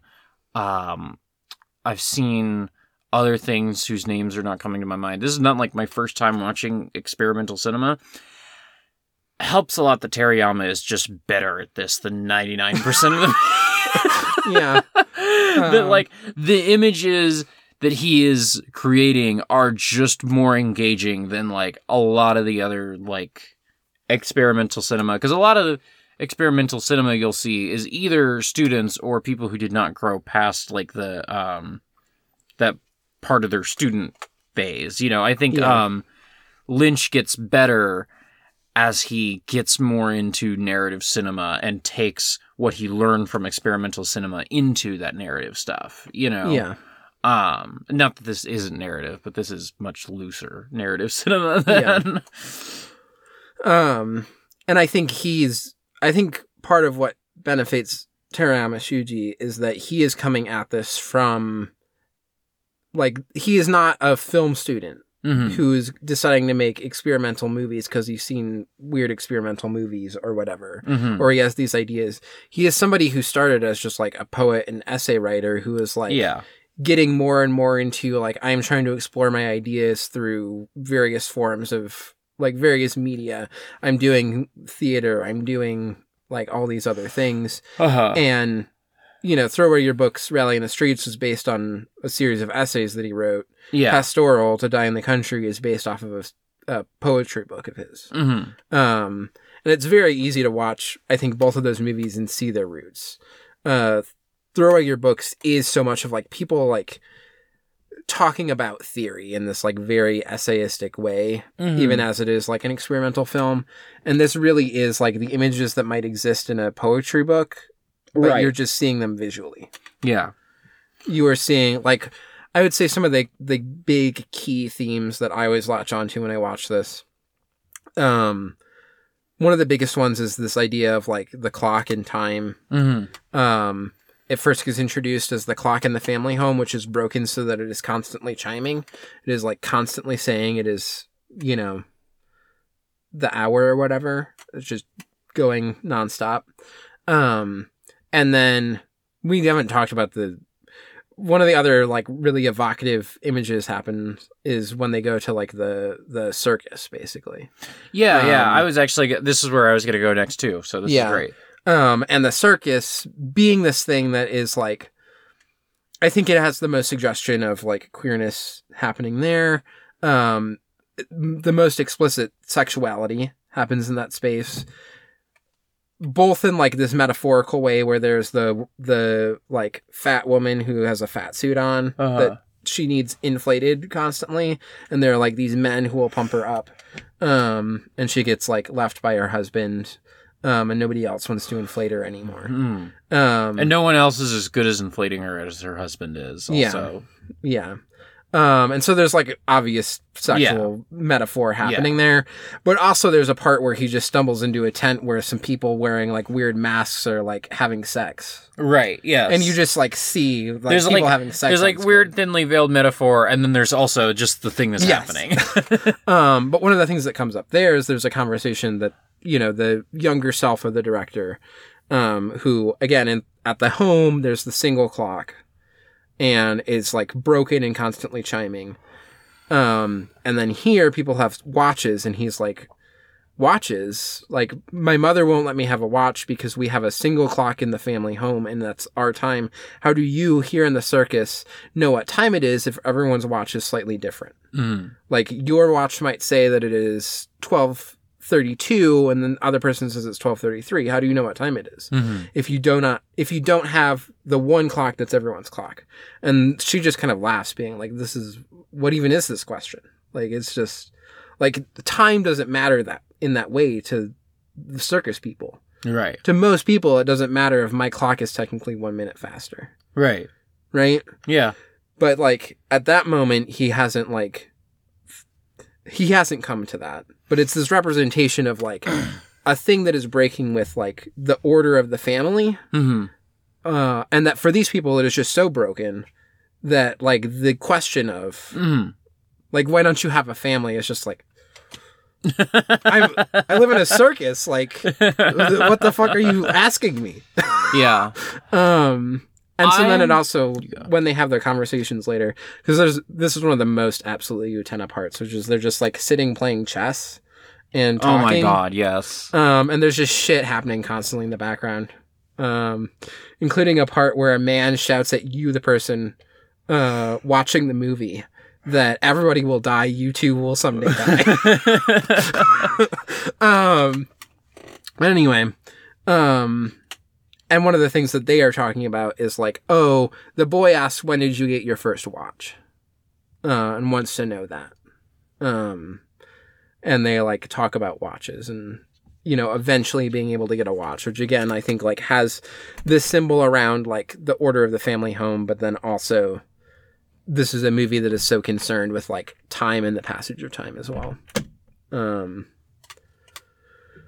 so I That's hope one of the people are big key- enjoying Lem coming in and out. yeah lem is joining us and then leaving and then joining us and leaving Um, um I was sorry. I didn't mean to cut you off there. well that was that was the one key thing there are other ones i can say but i don't want to Um, for me, the thing that I wanted to talk about with the circus was um, I find like the use of color in this movie so interesting.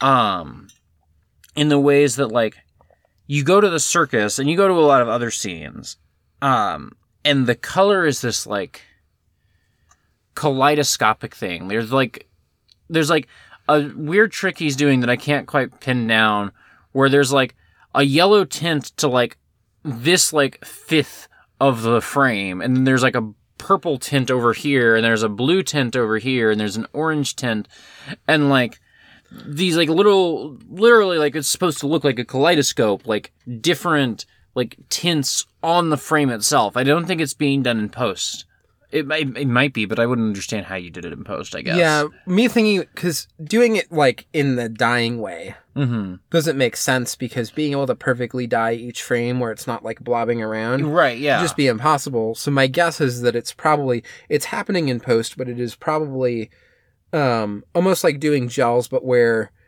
you are developing it and you're overlaying colors over it while you're doing right yeah like if you have like a negative and then you're running the negative through, but in the the thing that you're using to like create Right.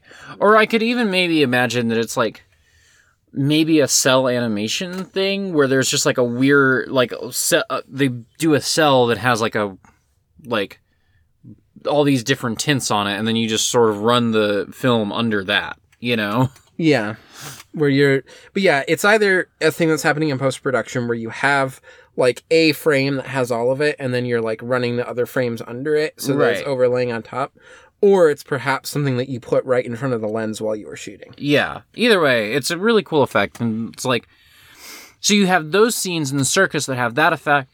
You have some other scenes, um, like there's lots of shots of the Scary Mountain is like a place, um, that has like, the color is very, looks real, but very like more saturated than normal. And there will be sort of unreal elements. Like you'll see like a, a pond that looks like pink. And you're like, why is that? I Yeah. think that I think I'm looking at water. Why is Yeah. this water pink that I'm looking at? You know, um Ano scribbling notes red water for sure. And then you go, um, you go to the present day, and it's in black and white. Um, and you go to the family home, and it is like this very just like natural color palette. You Mhm. know, um, like it does not look oversaturated in the same way. And so, um, like like color gets tied to place, uh, and as we've talked about, like place sort of gets tied to memory of like I have these memories of, of my mother and they're they look this way to me. And I have these memories of the circus and they look this way to me. And it's so interesting um that like the present gets like painted in black and white there too I think. Um and I thought I was building to a point but I maybe have lost track of it. Um but um yeah I just Yeah. find the way that like different sorts of like moments of memory are are and places associated with those moments just get these different color palettes that I think sort of like give you some insight into how Terayama is like looking back at these memories or how yeah the director of the film in fiction is looking back at these memories perhaps. Yeah. Well, it is interesting too because I think in common cinematic language, the past is black and white and the present is color. Yeah, because absolutely. we think of old movies as black and white, and so we depict the past. Yeah. Or in more modern movies, the past is sepia tone, or the past is Technicolor, or whatever. right, yeah. You know, um, Um, these like attempts to replicate old, like older film stock to to represent the past. And this is just like no, the present is black and white, and the past is whatever fucking color I want it to be. Yeah. Well, and like for me it almost has this effect where it feels like um it, to me it feels like the present is black and white because it's like what I'm experiencing right now and like I'm almost sort of like limited in how much I can experience right now. Like right now um I just know what's directly in front of me and then maybe when I remember this scene later those sort of colors will fill in almost is how it Yeah. feels in a lot of ways. Well, I think it also captures a certain amount of that feeling you have when you're like really in your head about your memories, Mhm. where that is what has more. Yeah, the, that is what has like more space in your brain. and those then- things maybe appear more vividly and all these sorts of Yeah. things. Um, yeah, the there's a lot of there's just a lot of shit going on here. I mean, the other thing is like there's a lot of stuff around mothers, Mhm. which the the clear one is like the mother in the home. Mhm. Um, the father is dead, which is true to his life. His dad died when he was ten. Um, and but then there's also the like kind of competing story of there's the mom who has the baby out of wedlock. Um, and in the first part before there's the sequence where we see the like director of the film talking about it. Um, everyone's like, "Oh, what a beautiful baby," blah blah blah. And when he goes back, he's like, in addition to to changing this other woman wouldn't have run away with young me. Why would she?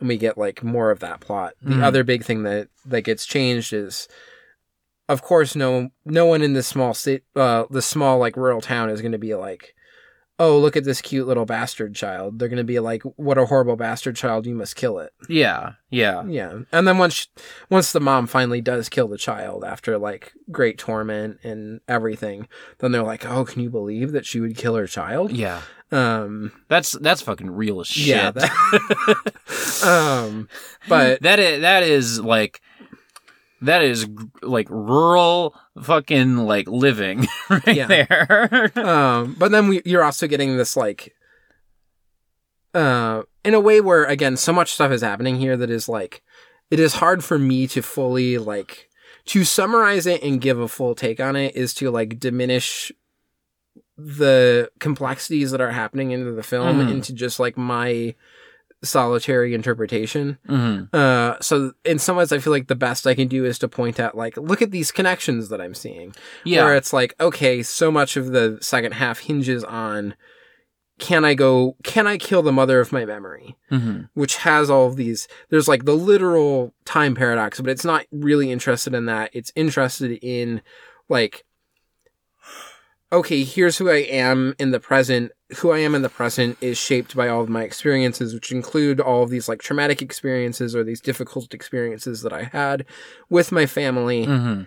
If I, if I just erase those memories from myself, Am am, I I, even me? myself anymore? Yeah. To like, to what degree do those experience have those experiences created a person that I actually like now, or that I want to be now, or would I really be better now if I was able to erase those, or not have those, or not have been affected by them? Mm-hmm. Um, and so in the midst of all of that, being stuck in this like, can I kill the mother of my memory, and will that change who I am? Um, we also see the mother who can so easily, I mean, not easily, but can still actually finally go through with killing the child. Uh-huh. Um, we you get the mother who like has to then debate, can I kill my child? Mm-hmm. And the what the child comes to, what the director comes to, seems to be I can't kill my mom. Mm-hmm. And what the mom comes to is I can kill my child. Right. Um, and seems to be a different person because of it. Mm-hmm. You know, there's the part where he then meets her later and she's gone to Tokyo and seems to be like so much happier and uh, unaffected by everything Yeah. in the way that she once was. Yeah. Um, and speaking as a, a trans person with uh, some sometimes difficult relations with my family, Mm-hmm. um, it kind of sometimes does feel like it's far easier for a mom to kill their child than it is for me to kill my mom.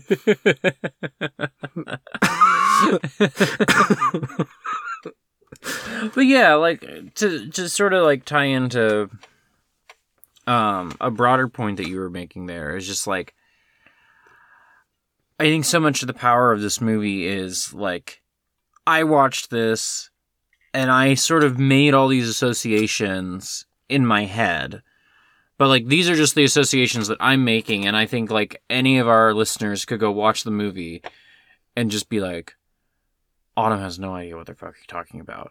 I made all these associations that are like sort of in direct conflict with everything Autumn just said and everything Nia just said. And like I think the movie just is like giving you as a as a viewer of the film space to like explore your own memories and how you feel about those memories and maybe you come to different conclusions about his memories because you're sort of bringing yourself to the movie as much as like you know the movie is presenting itself to you Yeah. um, believe it or not, less abrasive of a movie than Throw Away Your Books. Slow and boring but fucking fantastic Yeah. fucking incredible Um, Throw Away Your Books is. It's longer. I feel like some of the stuff, there are some stuff that f- feels like, oh, you just could have cut this down. Um, there's also some stuff that just feels more immediately electric. Like the weird part about Throw Away Your Books, Rally in the Streets, is there's a little bit of like Sweet Sweetback in it.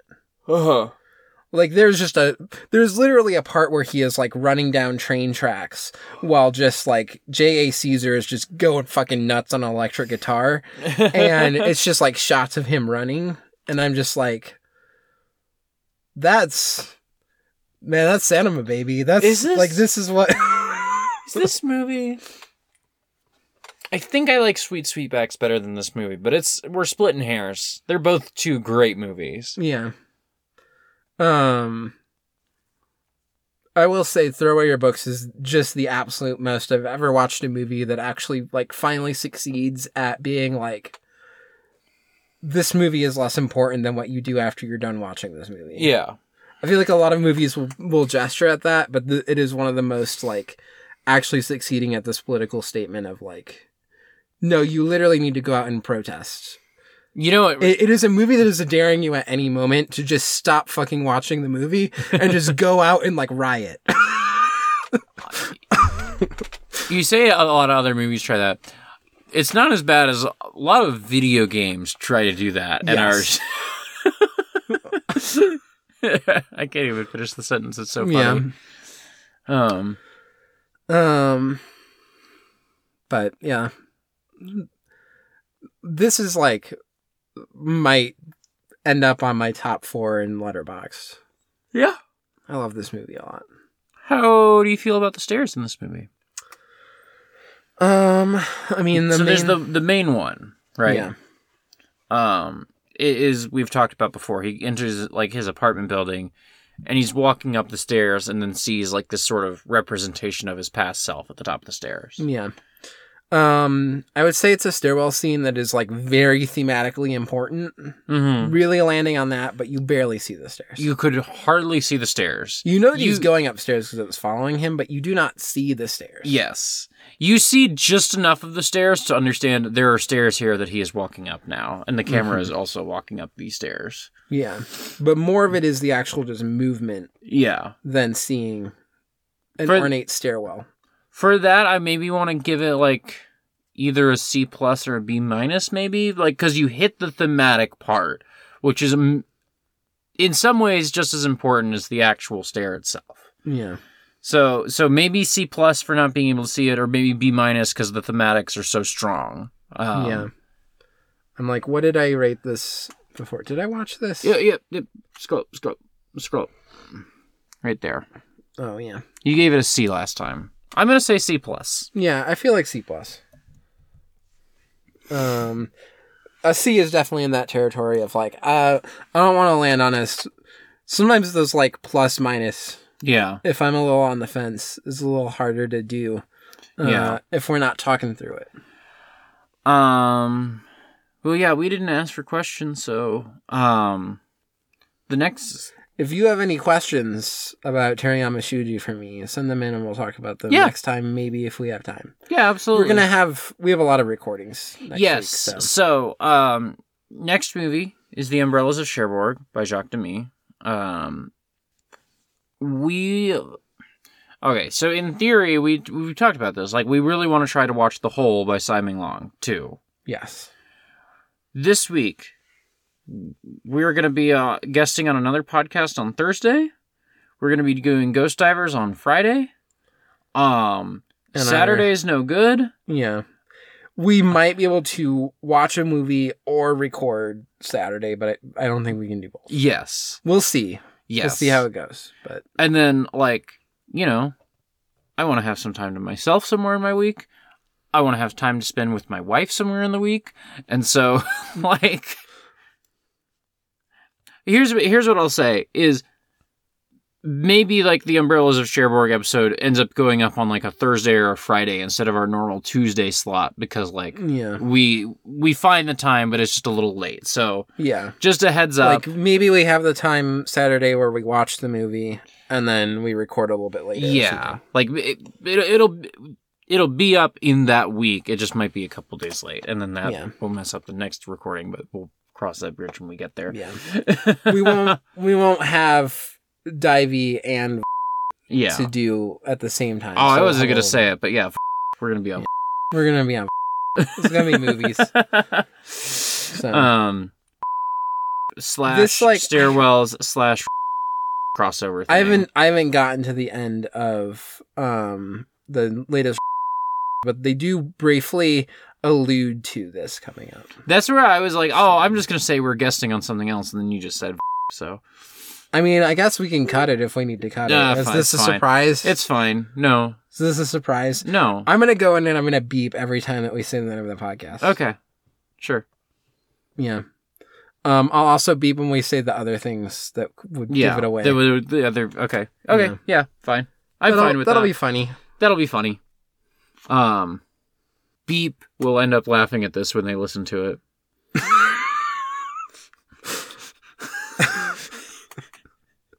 Um, but yeah, we'll we'll see.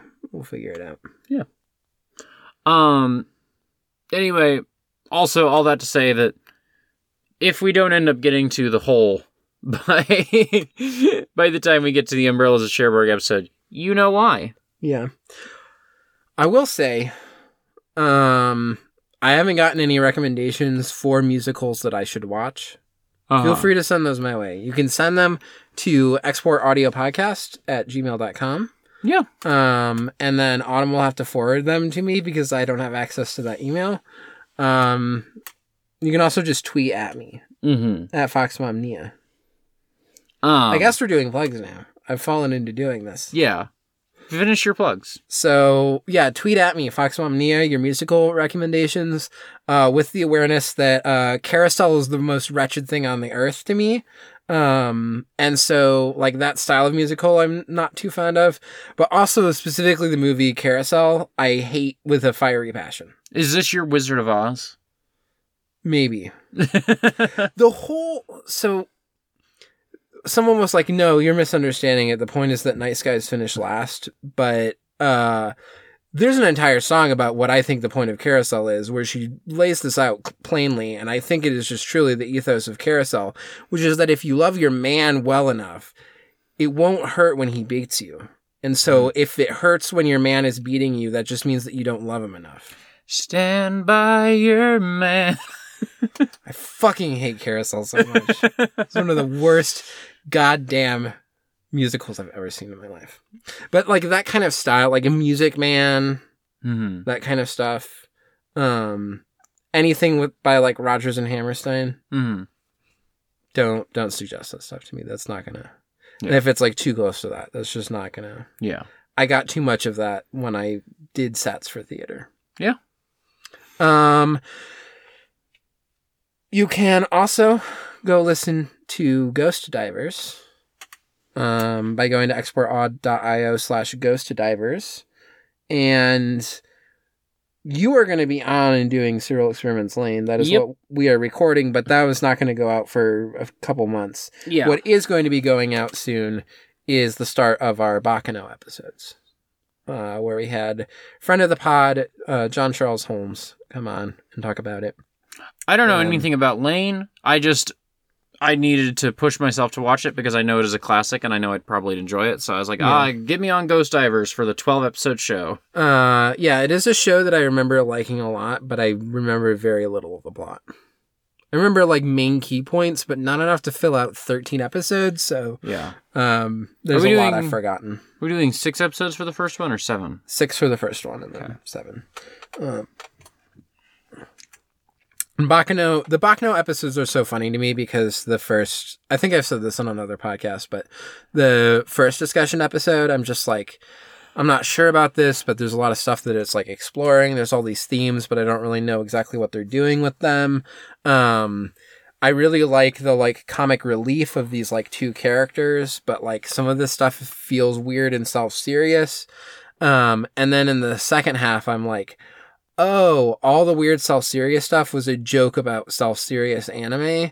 the whole joke of this is to have, be you know how in like a a shonen anime, um, it's like about like basketball, and literally every single person in this world cares about basketball. Mm-hmm. Or it's about like a card game, like it's like Yu Gi Oh On motorcycles? And literally every single fucking person in this world cares about Yu Gi Oh. On motorcycles? It could be about like tying straw wrappers to like make little patterns, and literally everybody in the world would care about that. On motorcycle? Yeah. Um Baka knows that, but what everybody in the world cares about, what everyone's just like completely obsessed about and is like trying to compete to be the best at is just killing people and loving killing people and just like enjoying the thrill of killing people. Um, and then it becomes a big joke because it's also a world with people who are immortal and then you just kill them and they just go and sleep back together and they're alive again. Um, and so it just becomes funny because you've got people who are like, I love to kill so much. And then you've got people who are like, I've, I've been killed so many times it doesn't even hurt anymore. uh, it just gets funny. And they tricked me because I thought that the two comic relief characters, who are the most obviously comedic, that that was like the one comedy part, but no, it's all funny. Hmm. So You can find me on Twitter at autumnal underscore coffee. All the podcasts by going to exportaud.io. You should go listen to Hot Singles, um, which you can get early by giving us a dollar a month, or you can get Pop Town Funk, uh, podcast that my wife and I do about all sorts of bullshit. Really? Marvel movies, Yeah, kind of. Next, Disney movies. next time we're watching a DC movie, thank you. okay, it's mostly about Disney movies, and then occasionally uh, movies that are trying to be like Disney movies. I would say that the Lynda Carter Wonder Woman television That's pilot true, that's film true, that's is true. not trying to be like a Disney film because Well- Disney films at the time were It's a not trying to be like a modern Disney. Yes. anyway, I haven't actually seen that yet, so I'm excited to get around to it. I'm very sleepy, so we're gonna end this podcast now. You gotta say the word. Okokoro is real. Okokoro is real.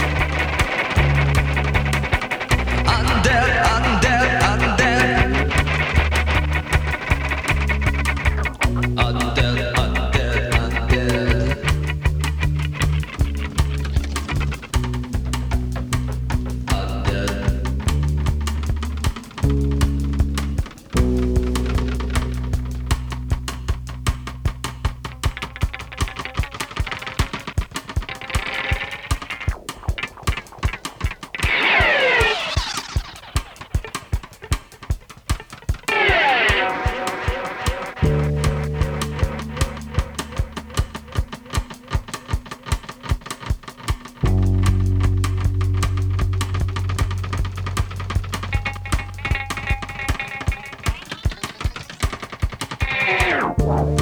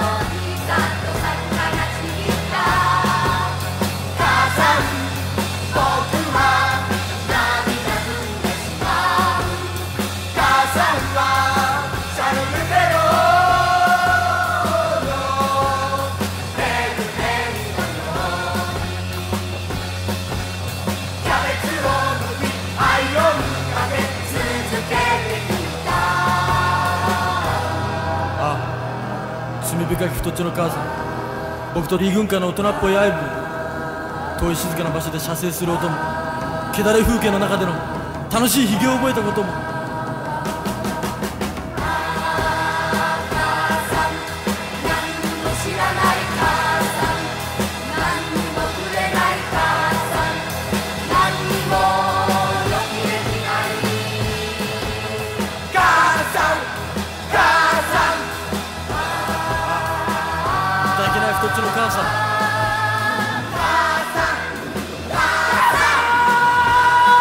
課金だらけの寂しい母さん。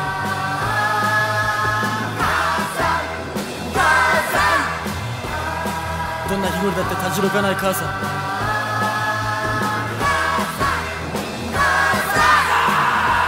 物欲しそうな白い柔らかい腕の母さん。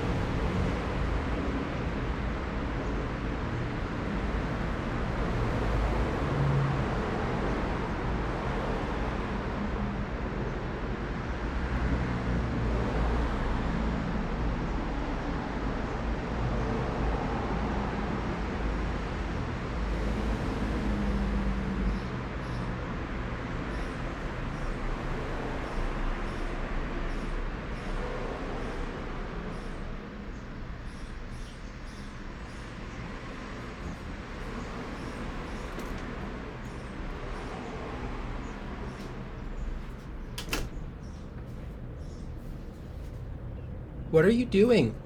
Just sitting here, listening to the sound of traffic outside my apartment. The podcast is over. Go out in the street yourself.